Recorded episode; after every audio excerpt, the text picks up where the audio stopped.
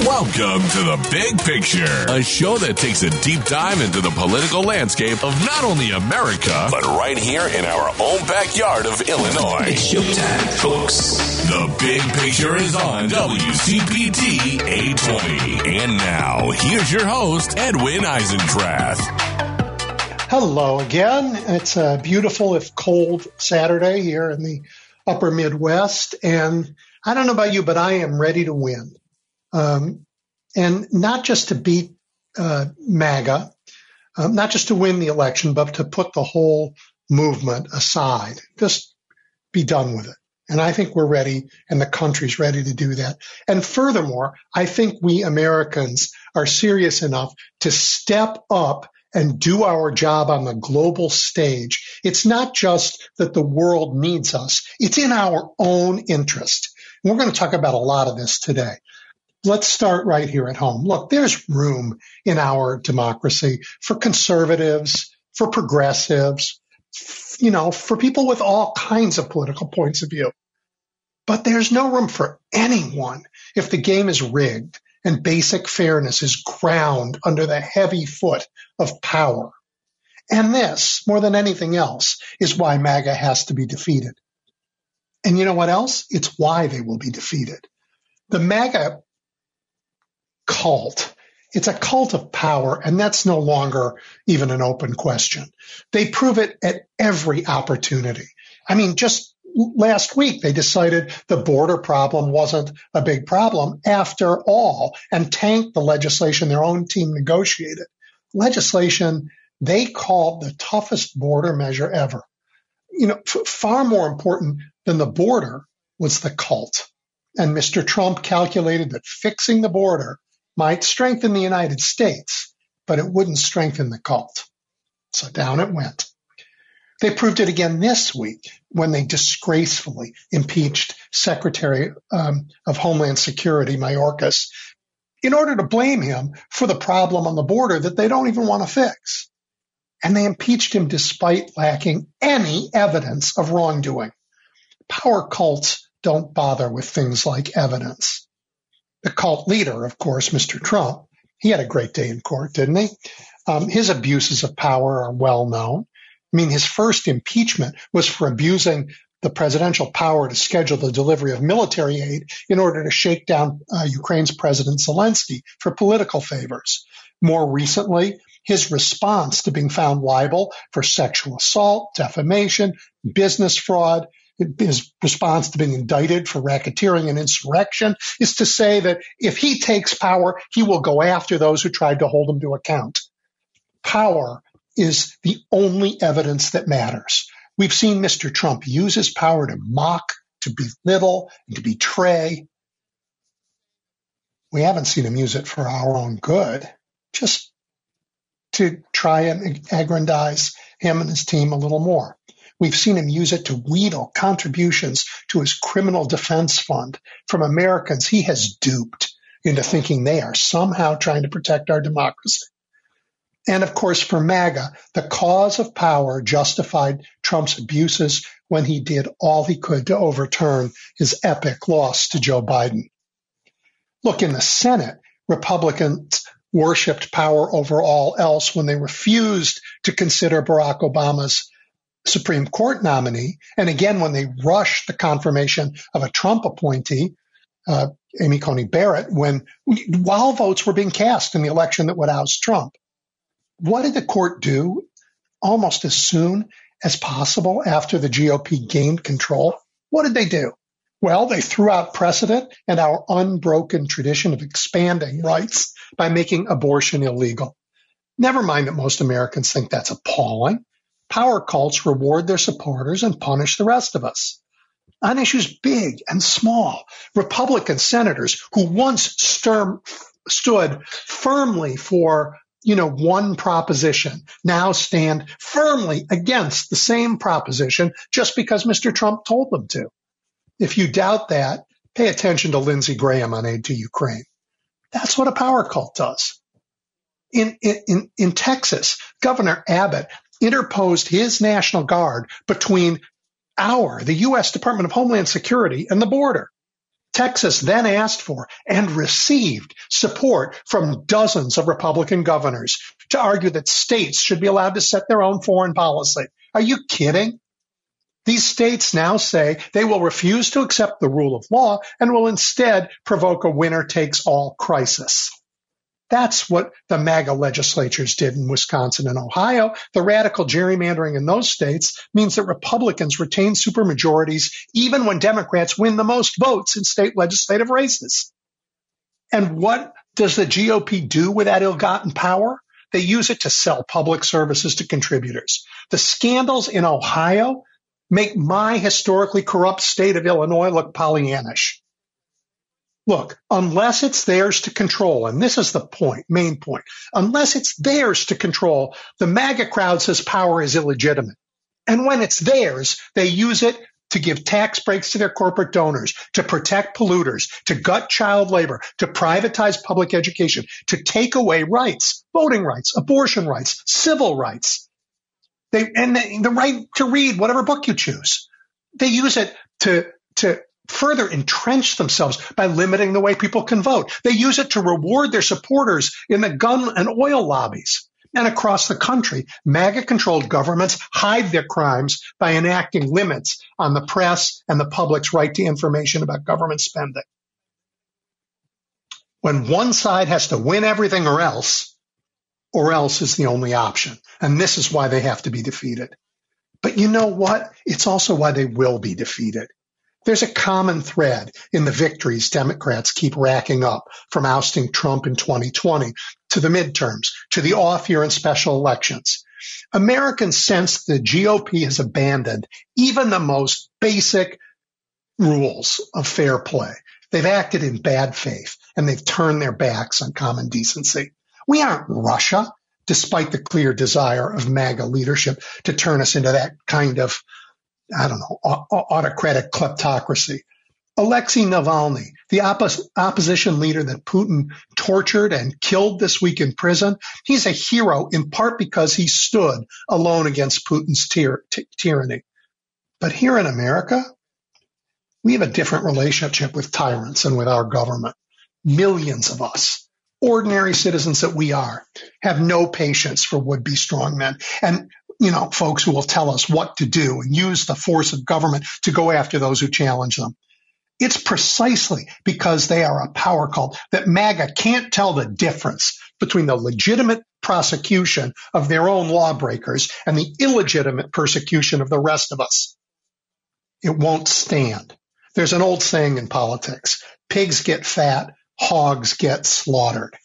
There have been hogs across America. People are waking up to the oinks and grunts of MAGA hogs trying to take everything.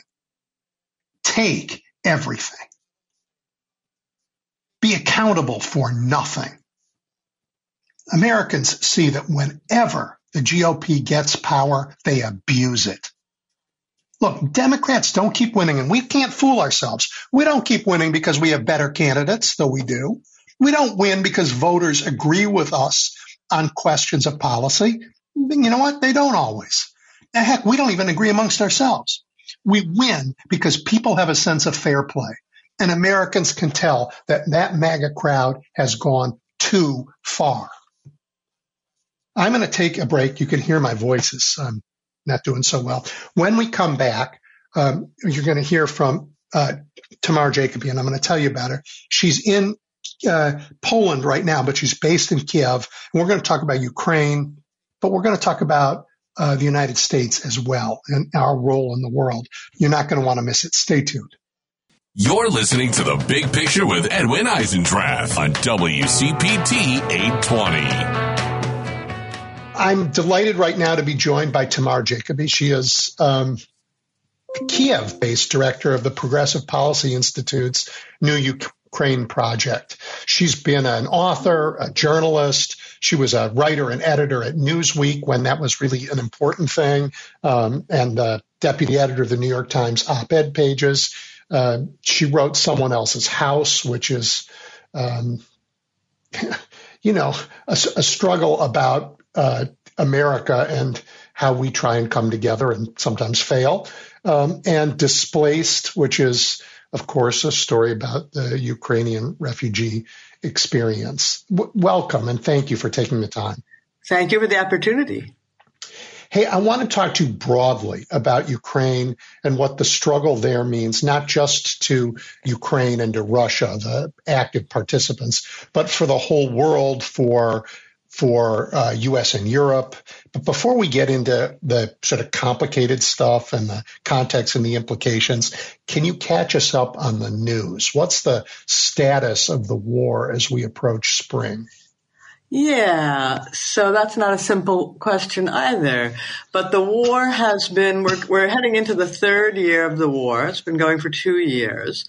Uh, as most of the world knows, there was a very, uh, a lot of effort and a lot of expectations put into a land-based counteroffensive last summer that didn't go too well. So after the first year of a lot of progress and a lot, you know, uh, the, the world thought that Ukraine would fall after the first three days. It lasted, it's now lasted two years, but the first year there was a lot of progress. Ukraine held off the Russians and won back territory. And then last summer there was a counteroffensive that, that was very advertised and much anticipated and it didn't go too well. Um, that doesn't mean the war is at a stalemate. Um, hundreds of people are fighting and indeed uh, dozens dying every day still on the land front where uh, Russia is still throwing meat, throwing troops at the at the fight, and Ukraine is doing the best it can to hold them off. Um, the it's going more interestingly and better the war on the sea where Ukraine doesn't even have a navy, and the, and the, and Russia has a great, big, powerful navy. But Ukraine has managed with drones and little boats filled with explosives and other means to really push back the Russian Navy from the Black Sea and carve out a free shipping lane uh, out of Ukraine uh, to the rest of the world that, that takes basically grain from Ukraine to Africa and the Middle East. Um, Ukraine is an important source of food for those regions. So the war is, you know, not going as well as anyone in Ukraine or or, or the West would like, but it's not stalemated. And um, Russia continues to uh, bombard Ukrainian cities with missiles and drones. I live in Kiev, and every week, every five, six, seven days, there's a big, big air alert where you know you have to decide: am I going to the basement, or am I just going to go into a room with no windows? Um, and and people, people, people die. Um, and in other cities, it's much worse. Uh, Kiev is fairly well defended by air defense. So the war, so the war, the war is continues. It's in, and it's you know stretching into looking like now that it won't be a war that will be over soon. It will be at best, you know, another at least a year and maybe more grinding attritional war. The land portion of this sounds like World War One to me, where you have you know t- trenches and very very bloody battles over very very small uh, gains with one big difference. Um, every, both sides can see everything that's happening on the other side using a drone. So the, the skies are buzzing with drones. And if you so much as stick your head out of the trench, the other side can see it. And mm. both sides are in that position. Russia has better electronic warfare to jam the the signals for the for the Ukrainian drones. One uh, one of many areas where Ukraine lags behind Russia in manpower and technology, because although the West is helping, it's not helping enough. So it's like World War One, only very different. and I've not I've not been out there um, that close, you know, where I hear the yeah, drones buzzing yeah, overhead. But yeah. that's my I've been I've been pretty close. I've been within ten or fifteen kilometers, and and um, that's what you hear. So that's the status of the battlefield. But this, this war takes place in the context of a Ukraine that was and, and, continues, I think, to be in the midst of a transformation. What can you tell us about the progress and the challenges of building a stronger civil society, a more robust democracy, and the fight against what I don't know what to call it. I guess I'm going to call it endemic post Soviet corruption. Yeah, that's that, that's that was a very nice way to put all of that. I will talk about that, but I just want to give us one other big contextual thing before I do. The most important front in this war is in Washington. yeah, where, I won't get to that. I promise. but I just we need to we need to say that right as, yeah. we, as we talk about the state of the fighting and the front lines. The most yeah. important front line is in Western capitals. But but you're right. The question about what's this war really about? It's yes, you know, Putin sent Vladimir Putin sent soldiers across the border in February 2022, but that's only the, Ukraine is fighting for much more than repelling those soldiers. Uh, Ukraine is, are, Ukrainians are people that have been fighting for a nation for at least 100 years, and some people might say 500 years, and not really had an independent modern nation. For the last 300 years, they were under the thumb of first the Russian Empire and then the Soviet Union, and they were there. It's it's sort of like. Um, I mean, I don't know what the metaphor is. Texas doesn't quite do it because Texas is reasonably happy being in the United States. Ukraine has, has, has been unhappy being in the Russian Empire and in the Russian sphere almost that whole time. Didn't get an independent country until 1991 when the Russian uh, when the Soviet Union collapsed, and suddenly, after you know a couple hundred years of longing, Ukraine had a nation state. Um, I would say it got off to a slow start as a nation state. It was still, as you say, very, very Soviet. Mine's, even though it was very different, it's not, you know, Putin's claim that it's the same as Russia. That's not true. They're not even really brothers. But Ukraine was was after 300 years, you have a lot of the bad old habits of the dominating imperialist country, and so they had a lot of corruption. They didn't have a market economy. They didn't have a real democracy. A lot of people in Ukraine still felt loyal to the old ways, especially if, if the if independence didn't bring them prosperity right away. They kind of missed the old days when when you know Soviet nanny state took care of them so, so, to some degree. Um, and so for the first ten years, 15 years of Ukraine's existence, it, it wasn't, it was still a kind of a, uh, you know, it was, it was, struggling to get on its feet. And then in 2014, there was the important revolution of dignity and the, the urge for democracy and for freedom and to join the West and to get rid of the corruption really broke through in a fierce way. Nearly a million people protested in the street uh, at the revolution of dignity and they deposed the old pro-Russian president president. And since then, for the last 10 years, Ukraine's been trying to build the kind of country it wants to be, a modern European country, real democracy, real market economy, get rid of the corruption. But that takes time. That doesn't, after, after 300 years of, of domination by a power with very different political culture and, and cultural culture and economy, you don't do that overnight. So Ukraine's been struggling to build that independent nation for for certainly ten years, and you know going back further. And um, the war is kind of a culmination of that. They do not want to be part of Russia, um, and they want to build that other, better country. And you know, everyone in Ukraine gets that. I mean, restaurants say we're not serving the same old Russian junk anymore. You know, hmm. every every every rock star sings. You know, every people, every, hundreds of thousands of people switched their language. They were still speaking Russian when the when this war started two years ago. Switched their language to Ukrainian. You're, you know know, the people, baristas and cleaning ladies and taxi drivers talk about the national ideal and about wanting to be part of Europe and wanting to, to have European values of democracy and a free market.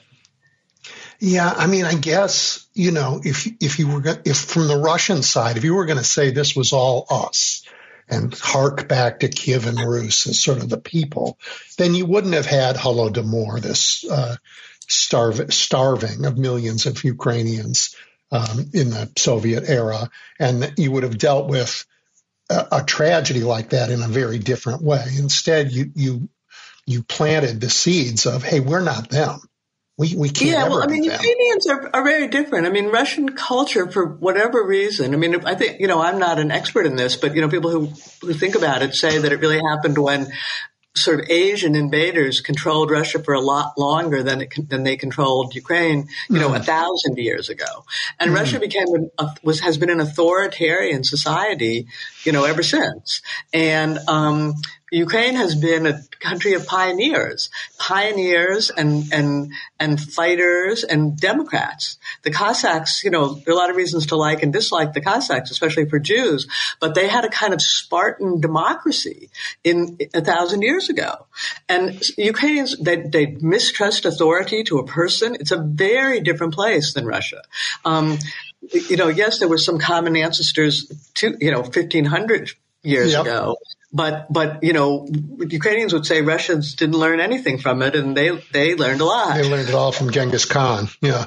Yeah. Yeah. I mean, it's ancient history, right? But it is a place yeah. where ancient history kind of matters. Okay, so um, that's really interesting, and they're making progress in this. Oh, they're making in, tremendous progress, and I mean, the corruption fight is really one of the most interesting ones because Ukraine is is a, still a pretty corrupt country, right? Both at the top level, politicians are still there are plenty of still corrupt politicians. I don't, you know, I'm not pointing to fingers at this president or his administration, but still in many cities there are corrupt politicians, and at at the at the at the petty level, you know, people are used to taking the doctor a bottle of vodka or paying mm-hmm. the doctor in his room instead of paying him at the front desk, you know, paying him a little more. And, um, but, um, the country was making enormous strides again for the past 10 years where uh, anti-corruption institutions were set up, judges were fired, um, oligarchs were put in their place. And then ironically, the war really sped that up because for a couple of different reasons, the oligarchs really lost a lot of their wealth due to the wartime destruction. Um, people a really new mood has emerged where before the war, a lot of people felt, you know, we're a corrupt country, but it's kind of like the weather. You know, you put up with it, you live with it. Um, that's not true anymore. People do not think their son is dying to defend the same old corrupt mess. Their son is dying for something new. Yeah. And, um, and then Europe has been very, very shrewd, the European Union, in pressing Ukraine to get rid of, to, to take the next steps in the anti-corruption reform that had begun 10 years ago to really push through changes. And there's just a really, I, you know, I would say they're on a, they're on a kind of unstoppable path at this point to really you know, fight back against that corruption. It's not done yet, and again, it'll take a generation before it's all gone. But um, but they're but they're working on it hard as hell. The carrots of EU membership and NATO membership are pretty strong too. Unbelievably strong.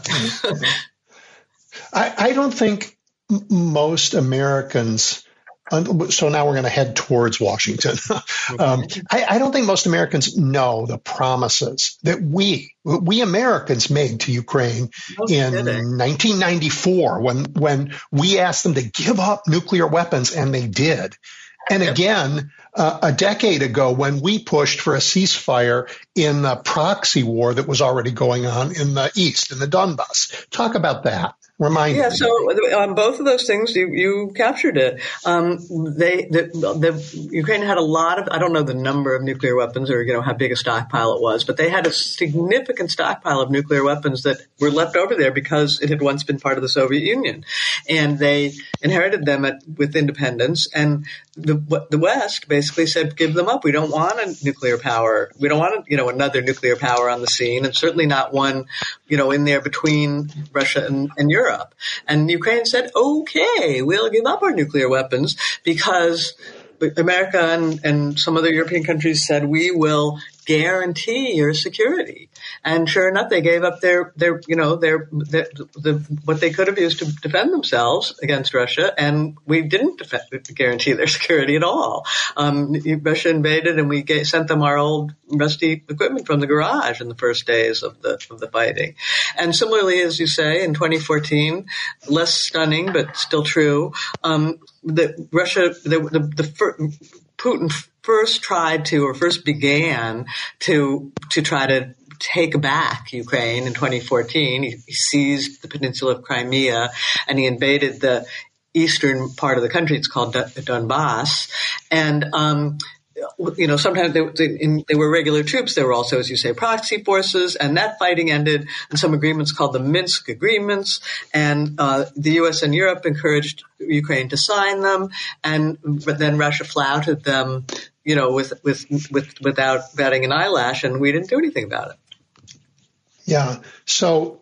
Um, But there's more Americans at stake have... for America. There's more at stake here for America than some old promises, right? I mean, I think those promises are those broken promises are disastrous. But I mean, I think what Americans don't grasp about this, and this is probably your next question, but you know, literally, you're reading my mind. Like, remind us why we should care. Yeah, Putin, Putin as a as a unprincipled, un, un unbridled, um, in, aggressive force has is is is trampling over a he invaded another country trying to take the land back by force. That that's not supposed to happen in the 21st century, and it's not supposed to happen in the heart of Europe. And it's a and it's Europeans as a, almost to the person now fear that that Putin's idea is the first bite of the apple in in taking more land will be Ukraine, and the second bite will be the Baltic countries that are members of NATO, and then Poland that's a member of NATO, and that if you encourage an autocrat of this kind to do what he wants in the world. He does what he wants and then he does more of what he wants and then he does more of what he wants and then he does more of what he wants. And he, you know, he's not coming to Texas, but if he goes on like this in Europe, it will encourage other rulers like him in China and North Korea and Iran to take what they want on a whim when they feel like it, just because they can. And eventually it will be disastrous for the U.S. as well. We, we, we thrive in a world of security and order and sea, open sea lanes and dare I say, democratic principles. And if those become just the order and security are gone and the democratic principles become laughing stock, um, it will not be good for us, for our economy or ultimately our safety. Tamar, Americans seemed to understand this not that long ago. I mean, who cares about Kuwait? It's a dust pile, right? But its neighbor, its bigger neighbor, Iraq, invaded it and said, you know what? They're really a province of ours still sounding an awful lot like Putin. And the world said, yeah, no. And we didn't try and conquer Iraq, but we shoved them out of Kuwait. Um, in part because we said the world is better off when we don't allow bullies to just eat their neighbors because they can. We, the humanity lived through that long enough. Um, what's happened that's eroded yeah. our understanding of that, and and and you know, not in faraway Kuwait, but in Europe. Yeah, I mean, America, when you look at American history, we've always had, we've always been caught up in a cycle of isolationism and outward outward paying paying attention to the world and caring about the world. And you know, Tom Paine didn't want France to help us win the revolution because he didn't want foreign power involved. And Thomas Jefferson, you know, talked about entangling alliances and you know, even it, it, uh, you know all through while he entangled them yeah. yeah yes well and you know through the 20th century there were huge isolationist movements and then you know the other side of the of the cycle was world war one where it took us a long time to get involved but when we did we went in with force and we and we won it. World war II took us a long time to get involved but when we finally went in we went in with force and we won it. And then you know the post 9-11 wars that was another kind of awakening of this, you know, a high side of the cycle. But, you know, a lot of people thought the post 9-11 wars, you know, didn't go so well and they went on too long and a lot of Americans died and they weren't really sure it was worth it in the end. I mean, Vietnam, you know, another, another turn of the cycle we're not even talking about. But, but, um, so that so it goes in cycles and you know i think the sort of underlying american mindset of a lot of a lot of voters the elite usually gets it. The elite usually understands we have to be involved in the world. But a lot of, of, of voters think it's far away. They're not sure. I mean i think there's there's fundamental difference and you notice this in europe.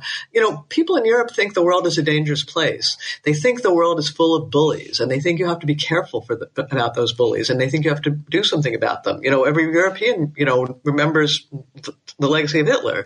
And every European knows Russia's right there. Americans think aren't so sure the world is such a dangerous place. I think we think, you know, let's ha- most people are nice guys and let's have treaties. And and then we think, well, even if there are some bad guys out there, we're protected by two oceans. And then they think, well, you know, we got a lot of problems at home. I mean, there's a lot of a lot of things feed an American sense that we don't need to care in quite the same way and always have fed it. And I think it, again, it comes and goes in cycles. And, you know, two years ago when the war started in Ukraine, there was a lot of sympathy for Ukrainians. You know, oh, isn't it a great story? You know, plucky David fighting against, back against Goliath. But I don't, I'm not so sure how many Americans realized that their self-interest was really at stake.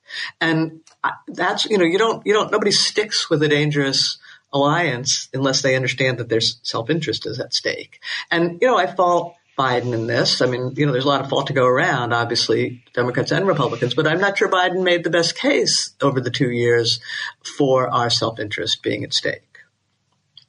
Well, uh, make the case for him right now. What's the best case?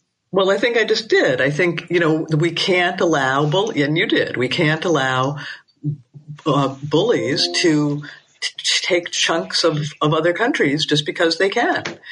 We, yeah. we need a world where it's where that where again there's security and order and you can do business and demo, and democ- democratic principles. You know, we don't have to be, be in the business of democracy building to think that democratic principles are good for peace and order and security. And if and once that starts to once the bad guys start to realize that the that order is fragile, they they all pile on, and pretty soon they're quite a few of them are going to be piling on if Putin gets his way. They're all yeah, I, I, think we do have to let Americans understand that the world isn't all like us and it is a dangerous place and that there are actors who will behave terribly. But those consequences, I mean, uh, zoom out a little bit um, and you see, because of another conflict in the Middle East now, the Red Sea closed to shipping. Mm-hmm. The, the, consequence for that, for ordinary Americans who don't care about Israel or Palestine, mm-hmm. who really just like want to go buy a TV, is the mm-hmm. price of the TV is going to go up because okay. the price of shipping and okay. commerce goes up. But and eventually it'll get worse than the price, right? Eventually the the threats will hem in. It's not just going to be the price. I mean, there's a lot of reasons, a lot of financial reasons why the war in Ukraine is is good for America. All the weapons that they're American weapons that they're using are made in America. Like factories in in in Alabama hire more people because they're making missiles to shoot in Ukraine. I mean, there are a lot of sort of uh, mercenary reasons, for want of a better word, and financial reasons. Let's not put them down; they're important. Why an orderly wor- world is important. But it will get scarier than that when people, I mean, eventually, you know, Hitler did what he did, and then Japan said we can do what we want to do at Pearl Harbor, right? Yeah, but I I can't convince anybody that America's in a military threat, and I don't think it is. But I I do think that Europe might be. You're, I and, agree, and I think eventually it comes home. I mean, Putin thinks he can do whatever he wants, I mean, I don't know what the what's behind the story this week of the nuclear weapon in space, but if Putin thinks he can do whatever he wants, he'll do whatever he wants. He wants to dominate the world. People like that. They certainly want their sphere. They kind of view the world as okay. I get it. You guys can have, you know, the Americas mostly. China can have most of Asia.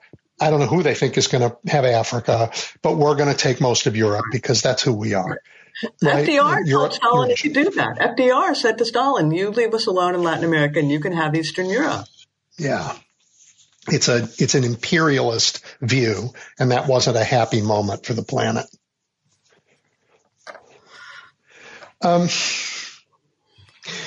I I let's turn to Washington. I I um you know, we, we've just talked about why we should care, and that, and all of those reasons imply that Americans should still want to play a role in global leadership to preserve this order, this world order based in international law and widely accepted rules, and you know, one where we advance security and democratic values peacefully um, around the world.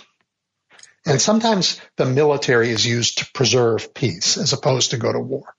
But right now, we have one major political party that seems to disagree. They, they think making America great again means turning our back on the world's troubles as if we could, and um, and saying the way to do that is to is to support guys like Putin. That actually is helpful to us. I, I can't get my head around that. And I wonder, like, what do you think? You're there. Yeah. So, I mean, I mean, first of all, let's be honest and candid, right? The parties aren't it's not completely black and white, right? So there's some Democrats who don't like the war either, and there's some Republicans who've been very staunch. I mean, I agree with you. It's it's mostly opposition's coming from Republicans, and mostly Democrats are supporting. But let's not let's not get let's not be too simple about it. I think it has a lot to do with. Um, you know, and I'm just talking now. I don't have a lot of evidence for this, but I think it has a lot to do with the reason that Trump appeals to American voters in the first place, which is that you know, we had decades of globalization and prosperity based on globalization, and a lot of people, in, especially in the in the heartland, felt left out of that, and they got more and more and more alienated from the people who were benefiting. And it took the form of many different things, right? I mean, they would, you know, I imagine somebody in Peoria reading the New Yorker and seeing the ads for the, you know, $50,000 cars and, you know, $100,000 watches and, you know, stories about LGBT people and just saying that's not me. That's not my America. And it's partly about the money. And it is partly, I think, about the social values. I mean, I think a lot of America accepts um, homosexual lifestyle now, but I'm not sure the T in LGBT has really caught on in the Midwest and, or, you know, among Trump voters. And I think people feel deeply alienated. And it's easy for Trump to say fighting foreign wars is part of that. Like those people care about it because they care about something that we don't even understand or care about. I think it's, I think at some bottom deep level, it's about that. It's about like we're a different culture. We care about different things. If they care about it, it's suspect. And I don't know what you do about that. That's like an argument I can hardly even address. Yeah, I mean, dividing America that way, saying there's the, there's the us, the the traditional Americans, are the others who have uh, benefited from globalization and don't and have somehow moved away from us. So we, we don't belong in the same country together anymore. But even I, I, I strongly disagree with that, by the way. But e- even even in that view, that doesn't explain why why any of the us is safer in allowing the rest of the world to be um, a place where the only thing that matters is power yeah, and force. I think they don't see the threat. Again, the threat looks far away. And, you know, you send Tucker Carlson to Moscow and he interviews Putin and Putin says, I want peace and I'm ready to sit down at the table with you. And all I want is to, you know, take down some of those Nazi billboards and I'm a good guy and I can negotiate. And people look at that and say, well, why not? What's, is really, is their threat? And I don't think they follow it that closely. And, I think, um, I mean, there are other there are other things feed into it too, right? I mean, but immigration, you know, we haven't said that word, but immigration, it's the same idea. We don't. They, they've bought that immigration is bad for them, and it and it threatens their way of life, and they it's all a big package. I think. I mean, I don't see how else to explain it, honestly. I, well, I, I, then it's hard to explain for all of us, I think, and we haven't quite got there yet. Because, like, look, consider during the period um, before 1980, before the rules were tipped in favor of the very wealthy, right? Um, when when broadly speaking, working in America meant you could have a middle class life. Mm-hmm. Um, it didn't mean that for most black Americans because we didn't have civil rights and we didn't have all kinds of things that um, we made some improvement on. And mm-hmm. yet, during the Cold War, and um, uh, uh, black Americans supported the idea of a United States and a rules based country. They weren't out saying, no, you know what, we shouldn't spend any money and we shouldn't spend any of our treasure trying to help uh, preserve a democratic world. They were v- very patriotic about that, volunteered for the army, right? right Did all right. kinds of things. Now we have a chunk of America that has not suffered anything like black Americans did in the run up to the 1980s um, and oh, in the last 30 years, and they're turning their back on our position in the world. So I don't think the argument that it is yeah. alienation from a majority that works, unless it only works for yeah. well, I mean, you I know people in Peoria, think, and I know Peoria pretty well. It's a pretty decent place and very yeah, well, diverse. Peoria, I'm not mean to malign Peoria, but and I mean I like I like Central America, middle middle of America too. I used to spend a lot of time there. Um, I'm not maligning these people. I'm not saying um, deplorables, right? I'm saying I, mm-hmm. I can understand their resentment, um, but I think I think, you know, the national consensus was much stronger back in, in the day, right? Like everybody watched the same news and everybody was brought up with a very different patriotic spirit. And even if you were, didn't feel part of it, you still felt, I mean, it was just a very different place. Yeah. And, you know, I mean, there were lots of, I mean, and you know, look at let's look at Reagan, right? I mean, Reagan still, I mean, it, it was possible to rally the country to to to an outward looking muscular stance as recently as Reagan.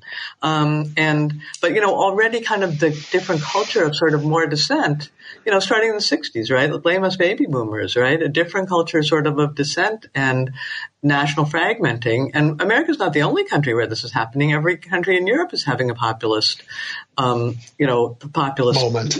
Yep. splinter. Uh, and yep. for the same kinds of reasons, I would argue. The old, the sort of old orthodoxies don't hold anymore. You know, whatever it was, the church, the school, the nation, the army, whatever that held people together doesn't work anymore. And um, and a lot of people feel left out of the progress, and it's it's very easy. I mean, you can say Trump was a genius to manipulate it, but I think he found something quite ready to be manipulated, buttons ready to be pushed. Yeah. Well, change is upon us, whether people like it or not. Um, the pace of technological change, the pace of societal change has never been faster, and I think it's only going to accelerate. So it is the responsibility of of everyone who can to help societies manage change in ways that leave fewer and fewer people behind. That is, I think, the challenge for the foreseeable future and maybe forever um, now. Um, I mean, I guess in the changes we're talking about are nothing. Genetics possibilities are absolutely right. astoundingly frightening. Right. Talk about changes in society. Um, right. right. So, so we have to get our arms around that. Yeah. Um, um, I, I, I, guess what you're saying is in moments like this, um, where there is great change, um, we are always at risk of, of just wanting a leader to tell us not to worry, he'll fix it. Can't fix it, can't stop this change, no matter what they want to do. Um, yeah, uh, I mean, I don't. I, that's. I, am not trying. I, I guess I would go that far. I mean, I don't think. I don't think Trump's popular just because he looks to many like a straw man, strong man with G at the end. I think he's popular because he speaks to their particular resentments and their particular feelings of alienation. It's not just he's saying I can stop change. He's saying you're right to feel left out and we're going to put you back at the center of things. Um, so it's related. I mean, I think your insight about change is very profound, but but I think it's a little bit a different variation of it. Yeah, yeah, I, I think that's right. Um, well, Europe must um, be rethinking its role uh, for since World War II, the West has been the West, right, led by the United States, and Europe has been happy with that, um, more or less, willing to be part of that alliance with us, led by us, um, uh, and they are most like the, the United States and Europe are most alike in their views of democracy and society in this big, interesting world we live in. Um, now there's a wedge there. Now Europe is beginning to say, you know what, we can't rely on the United States. Maybe we'll do this on our own. Yep. Um, are you noticing that? Of course, it's, and it's very heartening. I mean, it, you know, is it going to be enough to to say to save Ukrainians? You know, how many Ukrainians will it save? I'm not sure, but it's. I think, you know, I think we've gone from the era of the we had the Cold War, and then we had the post Cold War, where everybody thought, oh, it's all going to be peace and flowers from now on. And now we're in the post post Cold War, where Europe is realizing it's not it's not over at all, and there's a very scary guy over there to the east in Russia, and Europe is arming. You know, they've been sort of slowly rearming for the past decade, um, really since Russia seized Crimea. And, you know, that, that gave it a first big boost. And then Trump scolding them gave it a second boost. And now the, this, the invasion of February 2022 has given it a third big boost. And Europe's really starting to rearm in a serious way, spend more on defense. Some countries have doubled their defense spending in the last couple of years. Um, build, talk about building factories together and coordinating defense building, uh, mm-hmm. defense manufacture, talking about building, sending factories into Ukraine and building factories in Ukraine, arms factories. And I think seeing Ukraine as a long term kind of fortified border, for want of a better word. I mean, Ukrainians are good at fighting, and there's going to be fighting here, I dare say, for many years to come, not just this war, but even when the war is over. Yeah. And um, I think Europe is waking up and taking that responsibility seriously. Um, I think there's a long way to go before they really can do without the U.S. You know, I think they might be able to replace the artillery shells that they need in Ukraine, you know, relatively sooner rather than later. But, you know, I think, I, I, I don't have the numbers exactly, but I think, you know, Russia has 5,000 nuclear weapons and I think Europe mm-hmm. maybe has 500. And, you know, what the U.S. was the, made up the difference. And that will be a much more serious challenge if Trump really does retreat from, Trump becomes president and retreats from the yeah. world order. But I think Europe is, is, is starting to see that they need to do this. And it's, it's in, it's in every paper every day, five stories, you know, everybody gets it. I mean, F- Finland never demobilized. They they they have a long border with with uh, Russia, and they have not been below two percent in their spending on defense. Since, but they weren't in NATO until. But until right, but so they joined NATO. That that strengthened NATO, but I think it also strengthened Europe. Yeah, no, um, Europe is very Europe gets the Europe gets it now. I mean, and people, you know, you, I, I, I, you, I, I was in Poland. Well, I'm actually in Poland this week, and I had dinner with some friends, and you know, they're talking about, well, we're buying our candles and our and our extra bottles of water for when the invasion comes here. I mean, there's a kind of sense that it's right next door and could happen here pretty soon. I don't think it's going to happen here. You know, certainly I mean, I hope it doesn't ever happen here, but I mean, I don't think I don't think Putin's invading Europe until he conquers Ukraine, and I don't think that's going to happen soon. But ordinary people are starting to think, "Hey, it's us." And buy the water and the batteries and whatever you buy, and um, and I think that's happening in countries across Europe. And so ordinary people are getting we need to have we need a different approach now.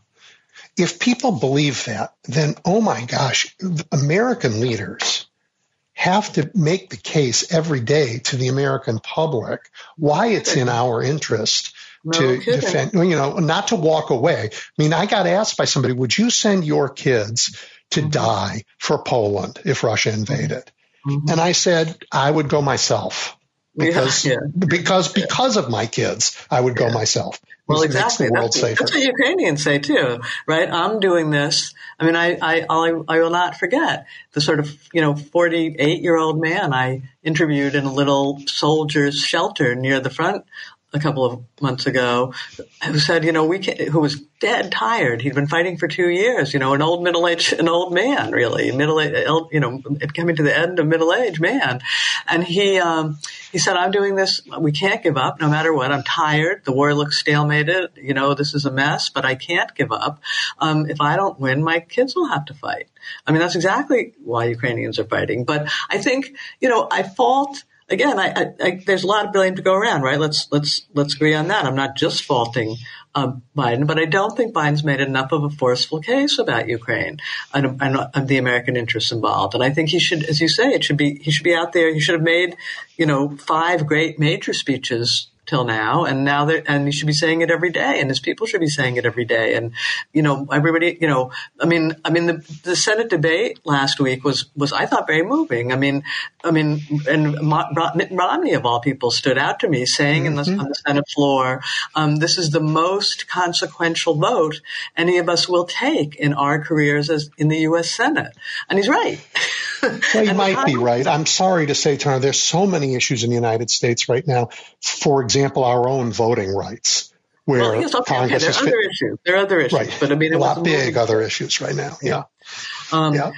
Um, um, so, I mean, I, um, I think I think you're right. I mean, I'm just agreeing, really. Yeah, leaders, yeah. And, and, and I think besides making the case why it should matter to us, frankly, I think we should say instead of this as long as it takes motto, which I think is is an invitation to that who can who can sign on to that? Who signs on to anything for as long as it takes? When you get married, you're hardly most people are uncertain about that. Um, but I think you know we should we should define a clear goal in Ukraine, and I think it should be you know the 1991 borders, and we should do what it takes to help them win that as soon as possible. Yeah. you know the, the the conventional wisdom in Ukraine, and I don't think it's wrong, is that the United States has given Ukraine enough to make sure that Russia doesn't win, but not enough to to enable Ukraine to win. And we have to give them enough to enable them to win, and it should happen sooner rather than later.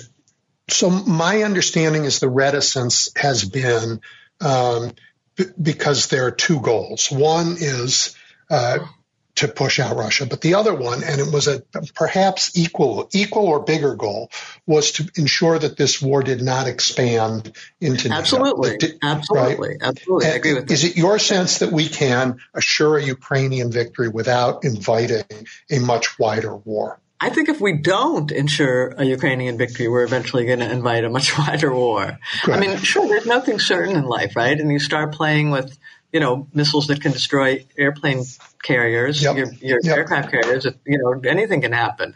But I think I think we have to. Okay. Well, wow, that's all so interesting. Let me change the subject almost entirely in the little time we have left. I worked with the Progressive Policy Institute with Al From and Will Marshall back when Bill Clinton was first running for president. So yeah. tell us about PPI these days and your project in Ukraine. Okay, so PPI is a, um, despite the name Progressive Policy Institute, is um, its its slogan is something like pragmatic, pragmatic something, pragmatic. Mm-hmm. Forgive me, I should know, but um, they're, they're they're they're really democratic um, you know, pragmatic de- democratic yeah. centrists, pragmatic Democrats. Yes. And as you say, Will Marshall and you know the others from the beginning, from the early days, were you know sort of the, thought to be the kind of brain trust uh, around Bill Clinton. We won't say behind Bill Clinton because Bill Clinton had plenty of brains, but the brain trust around Bill Clinton, and um, they uh, have stood by those principles lo these many years of um, robust foreign policy, uh, a, a, market economy tempered by reasonable regulation, um, you know, lots of b- better education policy is important to them. Um, full disclosure, I'm a centrist Republican. Uh, I was a, a, McCain Republican, and the PPI is is centrist enough and pragmatic enough that, and Ukraine, they see Ukraine as enough of a of a bipartisan issue that they were willing to have a a, a, somebody, a, kindred spirit, even if I was wearing a different jersey. I mean, there's nobody left in my wing of the party anyway. So they were willing to have me and I was willing to have them. And, um, I run what's called the New Ukraine Project. I'm based in Kiev and we, um, you know, my interest from the beginning, what I said from the beginning, and, and you put your, uh, finger, your, your finger on it when you, um, opened the, the the show or the segment, um, I, I, think winning the war in Ukraine is going to be very difficult and very painful and involve a lot of sacrifice and very hard. But winning the peace is going to be even harder finishing that job of building that democratic country that, that Ukrainians want so badly, that, that open, free, secure, democratic market economy country aligned with Europe, that's really hard work uh, after 300 years of something else. And I think that's the, the really super interesting story. How do you build that? And so our focus all along is both the war and what's happening here in the war and how people are winning the war, but also starting to look ahead to how is Ukraine really really already transforming itself to be ready to emerge as that country that they want to be and we all want them to be. Yeah, that is absolutely fabulous. And it is not nation building like we attempted to engage in so unsuccessfully in Iraq. It is um, supporting exactly. um, a, a, a, nation that is desperate to transform itself. It's yeah. a fabulous mission, and I envy you that you're there and being part of it. Well, it's it's it's enviable. I mean, it's it's you know, in some ways, it's miserable here, right? I mean, people are dying, and you take the train, and amputees come on to sleep in your sleeping car, and you meet people who've lost families, and you meet people mm-hmm. who lost their homes. And you, last week I visited a bunch of factories near the front line that have been, that people's fathers had built from scratch since the 1991, now reduced to matchsticks. It's very painful, but it's also incredibly life affirming because these are all people who are, are looking beyond their own narrow self-interest to an ideal.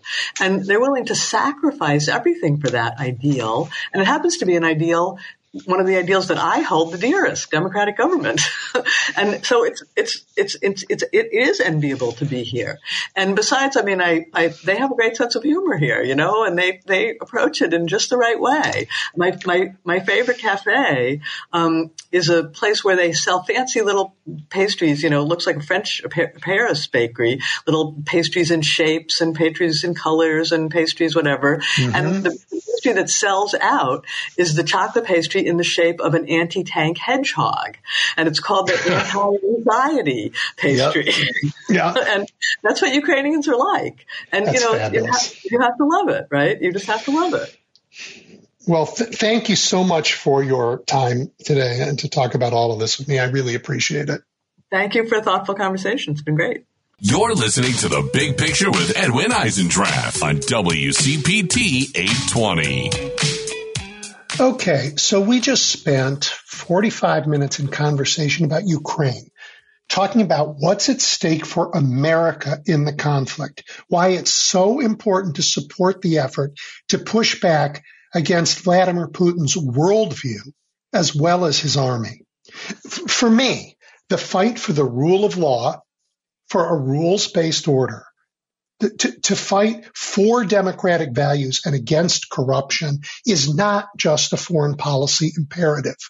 We have to do it at home too. So today, and for the rest of our time together today, I'm going to pair the discussion we just had about Ukraine with a dive into three states that are a different front line in the same fight Ohio, Wisconsin, and North Carolina. and please forgive me, my throat today. Um, to help, uh, thank goodness, uh, David DeWitt is my first uh, uh dive into the states here. He is a student of history for sure, and the editor in chief of the Ohio Capital Journal. Um, as a reminder, Ohio Capital Journal is part of States Newsroom, which is a national nonprofit supported by folks like you. So go look them up. Um, you know, people who want to find fight the spread of lies with real news that you know that people don't have to pay for, so they actually see. And David's a familiar voice on this show, uh, in part because he's great, but also in part because Ohio is so important to the whole nation. David, welcome back. Hey, Edwin. Thank you so much for having me. It's great to talk to you. Um, we we did have, I think you just heard before you joined us, uh, someone who talked, uh, you know, from Ukraine, talked about the determination of the people there to build a nation free of the kind of endemic corruption that ought you know, that come from autocratic politics. In their case, inherited, inherited from their Soviet past. Um, and, and they talked about how that fight against corruption was a part, you know, as important to the war effort as tanks and missiles. I'm sort of in awe of the transformative work that's going on in Ukraine, and I think they may actually be a few head, few years ahead of you in Ohio. you're fighting for the same thing. You, you published a piece yesterday that began with the words power, politics, greed, bribery, regulatory capture. It caught my attention, you know, because like, oh, I was just talking about that in another part of the world. The buying and selling of government, robbing people blind. Um, oh my gosh. For those who don't live in Ohio, will you tell the story behind those words? Yeah, absolutely. Um, so we are three and a half years now into the largest bribery and uh, corruption scandal in Ohio history. And what's been happening basically is that back in 2019, the DeWine and Husted administration uh, took office, and they appointed this guy named Sam Randazzo, who is a longtime energy lobbyist, to be the head of utility regulation in Ohio. Meanwhile, another guy named Larry Householder just become the Ohio Speaker of the House, and he had been Speaker before. Uh, that ended up in an FBI investigation. He wasn't charged at that time, but it was a scandal. He returned to power in 2019 to become Ohio House Speaker. And that whole first year that they were all in place in office, they were working relentlessly toward this massive energy bailout that was worth $1.3 billion. Most of that $1.3 billion would be going to First Energy to operate its nuclear p- plants. And then there was also a big portion of the bailout that was going to prop up two coal, 1950s era coal fired plants. So this was and one of them, by the way, not in Ohio. Yeah, one of them in Indiana, one of those coal plants. So this was a huge giveaway, basically, to the energy industry, and it was to make sure that they would never lose any money and that they could just rake ratepayers uh, for more cash if they were ever even close to in danger of losing money on their old operations. And so it was this big bailout, this big billion dollar energy bailout, this giveaway to the biggest energy corporations in Ohio that was pushed hard by the DeWine administration, by this regulator who's supposed to be overseeing them, and by the Ohio House Speaker and all of these Republican lawmakers. Now, fast forward to July of 2020. The Ohio House Speaker is arrested. The former chair of the Ohio Republican Party is arrested. And three other lobbyists are arrested by the FBI in what they reveal to be the biggest bribery scandal in state history. And what they alleged was happening and then later proved in court as two of the lobbyists rolled over and cooperated, testified. They ended up bringing felony counts against Householder and the former chairman of the Republican Party. And what they revealed was a $60 million bribery scandal where the energy companies and executives were funneling $60 million worth of political donations to this guy householder and his political machine to elect lawmakers that were going to give them this $1.3 billion bailout. So those arrests came down in 2020.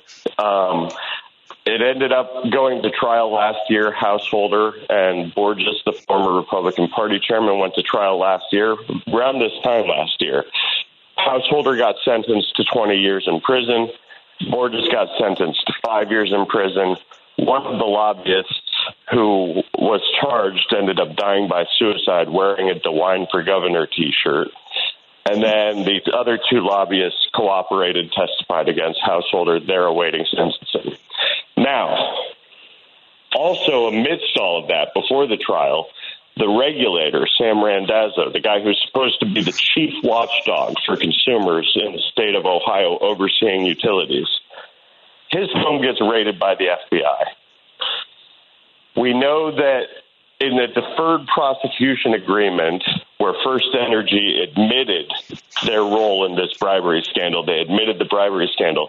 They said in that deferred prosecution agreement specifically that they bribed this top chief utility regular $4.3 million. So it was, we've all been kind of waiting because in the court documents, you know, there, there's Sam Randazzo, his fingerprints are all of this there's the first energy executives who were giving out these bribes and stuff. Their fingerprints were all over this, but they hadn't been charged for a long time. That changed in December. In December of 2023, Sam Randazzo was hit by the feds with multiple felony counts related to his role of accepting bribes. And then just this month, just this past week, the state attorney general announced charges of his own, felony charges against this guy Randazzo, and then also felony charges against the two First Energy executives. But what we've found out this week um, through those additional indictments, as these indictments continue to come down, is just kind of the depth and breadth of the depravity of this scandal and how long it's been going on. According to the latest indictments, these First Energy executives have actually been bribing Sam Randazzo for years. Going all the way back to 2010, what they were doing was paying this guy Randazzo millions of dollars, and he was funneling it through shell corporations and on one hand, he was he was doing the bidding of First Energy lobbyists while he was also acting as a consultant for industrial users, so these large industrial users of utilities. And he was greasing the skids by giving those industrial users millions of dollars so that they would not oppose um, various uh, complicated utility uh, like asks that have to go through the PUCO basically that allowed them to take more and more millions of dollars from ratepayers. So in order to get the industrial users on their sides to not not oppose rate hikes, this guy Randazzo was allegedly paying off the industrial users while accepting millions of dollars from First Energy, and then in turn getting First Energy to take millions and millions of dollars from Ohioans and get the get all of our utility bills jacked up. And just and, so I'm clear, who yeah, is the governor's chief of staff? Okay, so right. and what does she have to do? How it all it all starts to get related back together this week. Basically, DeWine has so the governor has surrounded himself in various ways, especially at the beginning of his term, with all of these First Energy lobbyists and First Energy connections. So I'll just kind of briefly go over what we know about the latest. The the governor's chief of staff is a person named Laurel Dawson. Her husband was had been a First Energy lobbyist. DeWine's top legislative aide, his legislative affairs director, was a guy named Dan McCarthy, who was running a dark money group called Partners for Progress that was used by First Energy to funnel its political bribes into into the lawmakers' coffers to get them elected to get this bailout. So we have one First Energy lobbyist working, former First Energy lobbyist who would run a dark money group to funnel political bribes working as the governor's top legislative aide. We have his chief of staff, who is named, um, who, whose husband was another First Energy lobbyist, who was told about the $4.4, $4.3 million bribe that Randazzo got from First Energy and knew about the money that Randazzo was paid by First Energy just as DeWine was electing Randazzo to be the chief watchdog of First Energy. She didn't tell the governor about it. DeWine was also given a 198 page dossier warning about this regulator and all of his shady connections extravagant detail to First Energy. DeWine ignored it. He he appointed this guy Randazzo as the chief watchdog anyway. And then we find out from court documents, not only that, right after his election, he and his lieutenant governor, John Husted, sat down with the two First Energy executives for dinner at a fancy club in downtown Columbus. And they asked them who would be acceptable to the First Energy company executives to be the main regulator of First Energy. So they have this meeting with the executives. They decide that Randazzo, the guy that they've been bribing for 10 years, is the is the best guy for the top utility watchdog. They have this dinner. Then those two executives that very same night tool across town to German Village. They go to this guy Randazzo's condo and they arrange this 4.3 um, and so the next day he texts them. There's text evidence that they've agreed on a bribe. The governor's on board. The lieutenant governor's on board with naming this guy the regulator, okay. and all gearing up to pass this 1.3 billion dollar bailout. So, right, so hang on. So, so, so, you we've spent 15 minutes. Like you've been so detailed about the the cesspool right? it is a plot to line donors' pockets with cash from ordinary Ohioans who just want to turn on the lights. And it, whether the governor, you know, uh, uh, is is a party to it or a dupe is irrelevant. He's surrounded by it. right? It's all around his team and everybody he brings in it. So, so we have this massive corruption. And this isn't the first time Ohio's been through this. You guys, uh, somebody wrote a business plan on a napkin and pillaged the state for a fortune in, in phony charter schools a few years ago. Correct. Same yeah. same idea, right? So so Ohio is massively corrupt, and I'm from Illinois, and I'm shocked by how corrupt Ohio has been. And I and I and I want to say Governor DeWine is a popular governor. He easily won re-election. This this huge scandal following this other huge scandal, will, will the weight of all of this corruption finally stick to the governor? I, um, if not, well, DeWine's at the twilight of his career here, so I don't think he's going to be running for any more elections. But um, it's certainly going to impact his legacy at this point because, as you mentioned, there's been this. I mean, it is hundreds of millions of dollars, billions of dollars that regular everyday Ohioans are paying out because of these pay to play corruption schemes. So the one you're referring to with the charter schools, that's the ECOT scandal, that cost Ohioans about $600 million to prop up these bogus charter schools that were inflating their attendance numbers yep. and lying to the state. And it was all dreamed up on a Waffle House mat like napkin, as you mentioned. There's uh, Medicaid contracts where we're giving away millions and millions of dollars to companies that the officials who are supposed to be overseeing them are invested in. We have corruption in the nursing home association they're they got hit with all these violations during COVID that they're giving millions yeah. of dollars of campaign donations to lawmakers, and lawmakers are giving them hundreds of millions of dollars in public resources. They have paid the lenders wait, wait, doing the same thing. Wait, stop, stop, because we'll, we'll drive people crazy. They won't be able to pay attention. We, you've made the, you've been really, we've made the point. Ohio is massively corrupt and it's tied to the politics. It's worse, you know, it's like Ukraine, right? Except that in Ukraine, they're trying to make it better. Um, so I want to ask this: You pay a lot of attention to, to not just to the the, you know, the uh, flow of money, the corruption in the state, but how the politics works. Can you imagine this corruption would be possible if it weren't for the radical gerrymandering in the state that makes it nearly impossible for voters to hold their representatives accountable? Oh, absolutely not. The, the gerrymandering is what facilitates all of this because these lawmakers are in districts where they do not have to run for. They've never faced competitive elections.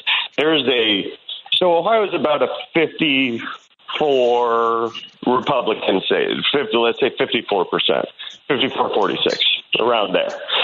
Um, our legislature is controlled. They have Republicans have a 67 seat out of 99 supermajority in the Ohio House and they have, I think it's a 23 or 24 seat supermajority in the Ohio Senate. So they're vastly over uh, overrepresented in the legislature because of gerrymandering. All these lawmakers, they just waltz into office. I mean, the only thing that matters is the primaries. They never have to face a competitive election.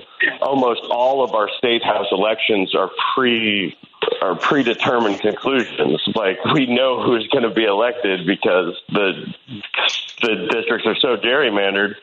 And even though we tried to pass gerrymandering reform, the Republicans on the board ignored that reform, gerrymandered the state anyway in defiance of seven bipartisan Ohio Supreme Court um, findings that their maps were unconstitutional. So, yeah, you're absolutely right. Gerrymandering is what allowed these lawmakers to do whatever they want, and there's very little public accountability. Right. So, so the only way that, that we get any help is when the Justice Department um, uh, or state prosecutors, but that's tougher, um, come in and and and go through a sort of house cleaning. But they did it before with the school uh, corruption, and now it's back again, even bigger, just a few years later with First Energy. So really, at root, the, the, the public corruption in Ohio is tied to the structure of the politics and the inability of ordinary citizens who are being pillaged, after all, by this, um, their tax dollars in the case of the school scandal, their uh, energy bills uh, this time. Um, all that money is coming out of their pockets to line a polit- corrupt political system. Again, this is a this is a this is the same reason we want to win this fight in Ukraine. We want to change the world.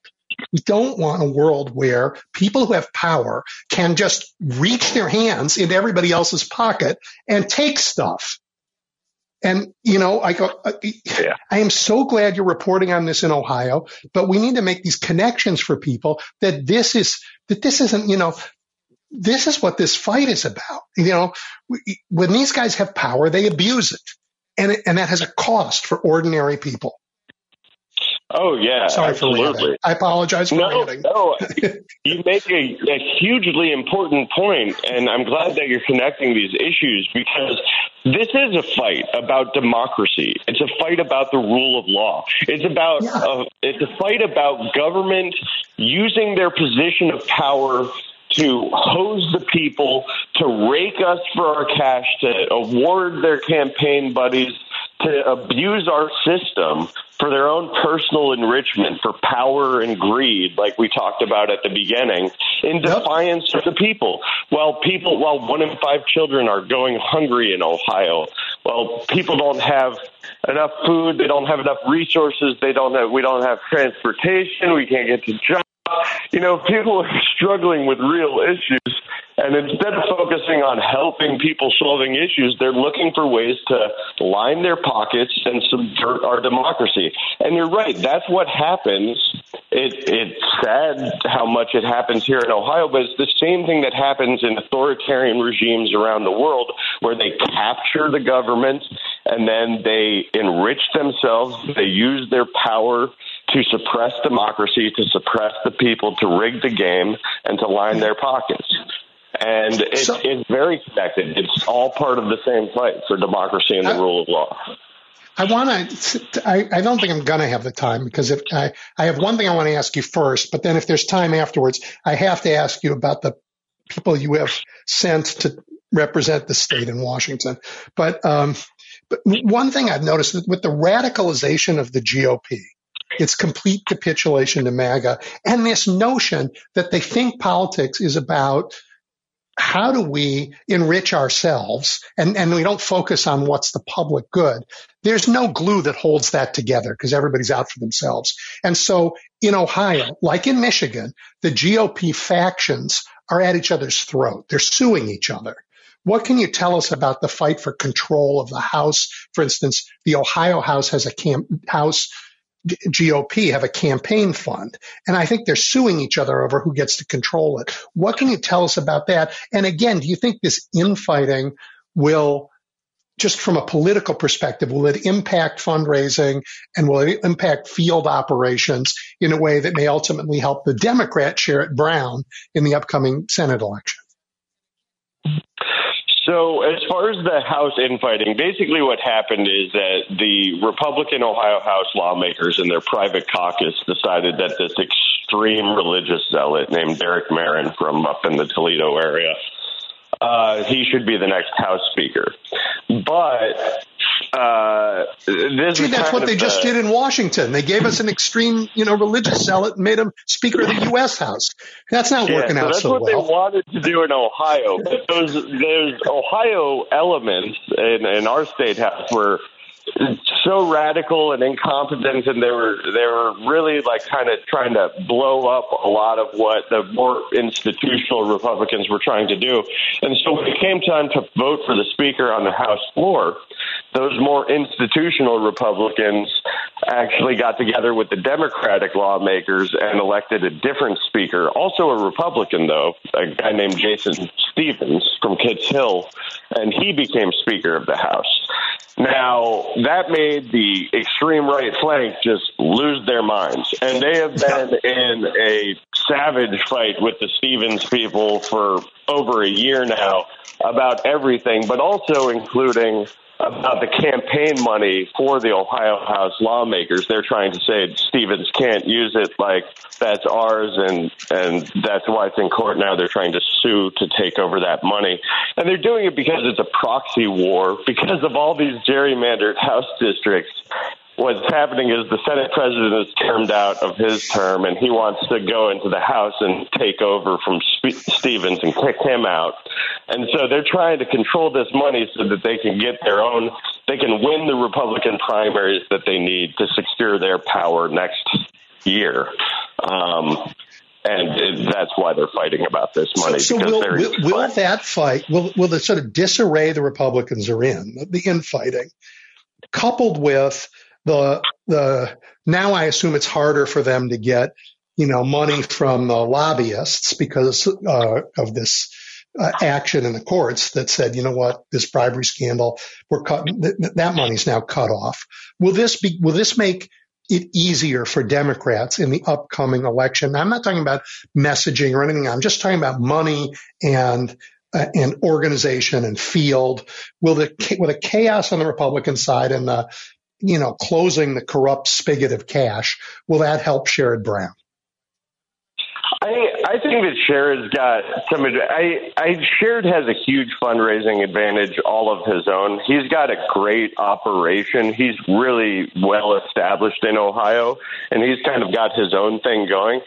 Uh, they, none of his Republican opponents will come anywhere close on their own to matching his fundraising. What's going to happen, though, unfortunately, is that outside sources are going to pour money in against Sherrod to try to take that Senate seat away. And send another MAGA Republican to the Congress to represent Ohio.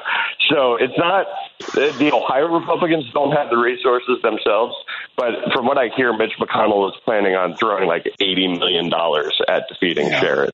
So that outside money is going to be huge. Okay, well, that I'm afraid we've run out of time. I wanted to talk to you about JD Vance. I wanted to talk to you about you know Jim Jordan and the, all that crazy stuff that's going on in Washington, but that'll just be our next conversation. Um, thank you. I really appreciate this and the you know the context of the of what this fight's really about, David. I'm very appreciative. Yes, thank you for having me on, Edwin, and shining a spotlight on this all. It's really important. It's Very much appreciated. All righty. Okay, everybody, we're taking a quick break, and when we come back, we're going to turn to the second of the three states I promised, Wisconsin. Stay tuned. You're listening to The Big Picture with Edwin Eisendrath on WCPT 820. All right, Dan Shafer is back. He is, of course, the veteran Milwaukee journalist who publishes the weekly independent column called the recombobulation area. It's taken me like four times together to be able to say that. Um, we we talk from time to time about uh, that state and the state of our larger democracy. Dan, welcome back. Thanks so much for having me on, Edwin. Always good to speak with you. I, I um.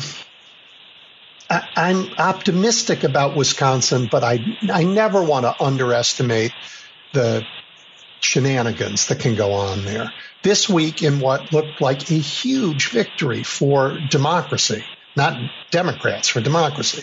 The legislature passed new legislative maps pursuant to the Supreme Court's uh, ruling that look a lot like the one Governor Evers sent them. But the vote was mostly Republicans voting for the map and Democrats voting against it. I know you wrote about this, but I don't really understand what's going on. What's going on?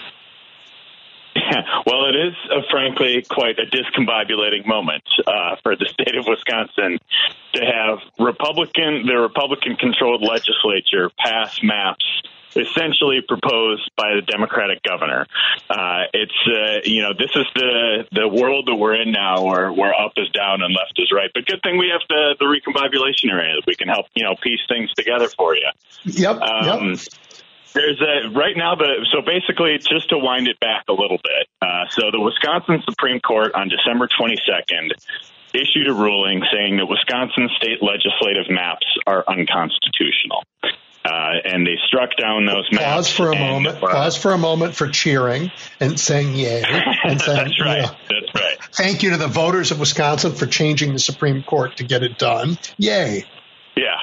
Yeah, I don't know. I don't want to go back to all the way, you know, the very, very beginning yep. of this process. But just, yeah, the the voters flipped the court last uh, last April, uh, and with that ruling on redistricting, ruled that the the state legislative maps are indeed unconstitutional, as so many people have been saying for so long. Yeah. So, as the part of the remedial maps process that they that they ordered that they issued in that ruling, um, they you know gave the legislature the option to to pass maps that would be signed by the governor, but they also issued started this process where you know, essentially the court would oversee uh, what new maps would be installed for Wisconsin. And so they ordered uh, the par- a number of the parties involved to submit their own maps for consideration by the court.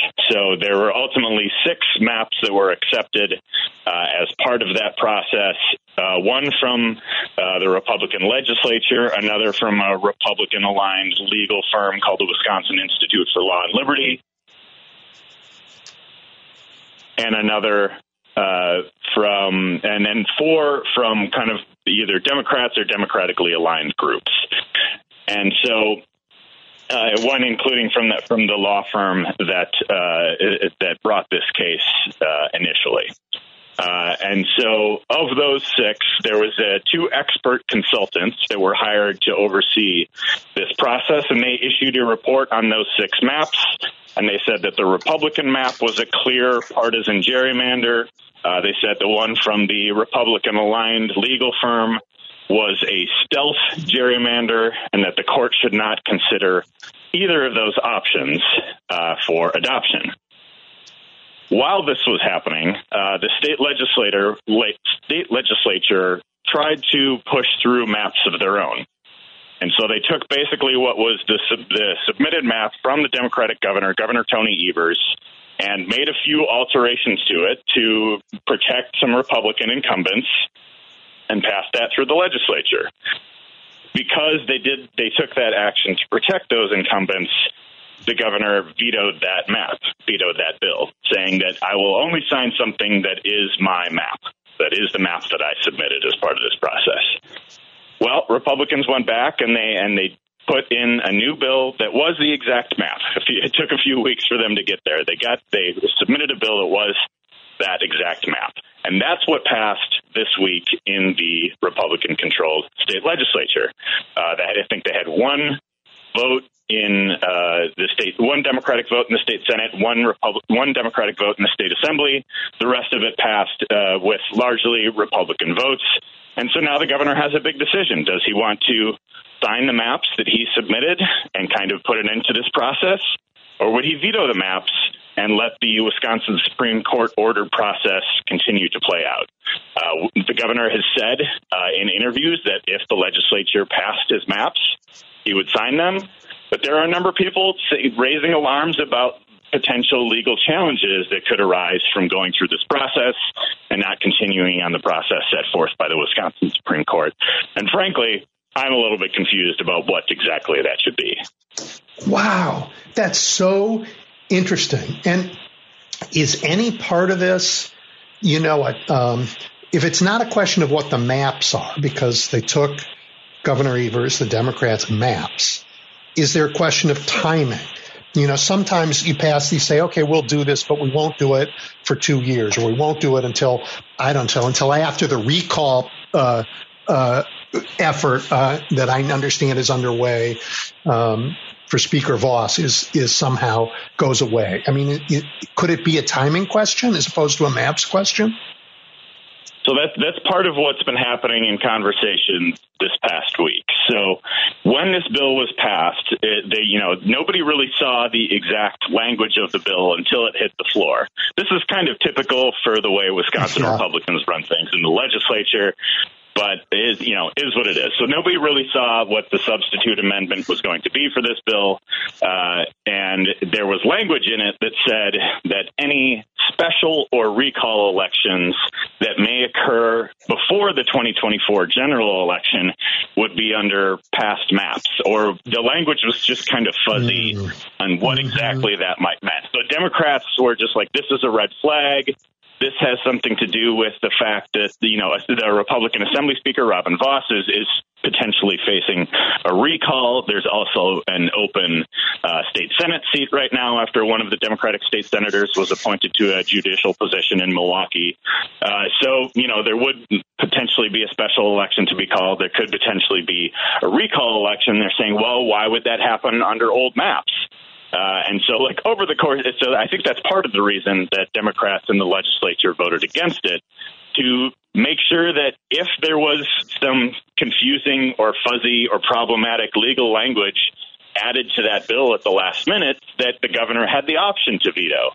Because because of the way the legislature is, the Republicans are so close to a two thirds supermajority because that's mm-hmm. how gerrymandered uh, the state is, they had to give the governor that option to veto if they found problematic language in the bill.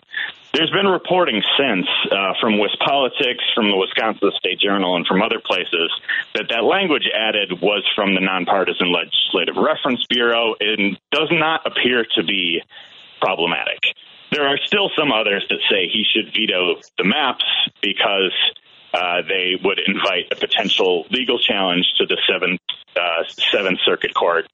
Uh, you know, i am trying to get my best understanding of what that might be. But Democratic Congressman Mark Pocan, who represents uh, the Madison area, uh, he has been kind of one of the main voices, uh, you know, kind of sounding the alarm on that. So that's that's part of the decision uh, that is into the the governor's calculations at the moment. I just let me understand that they're thinking there might be a federal challenge to the maps.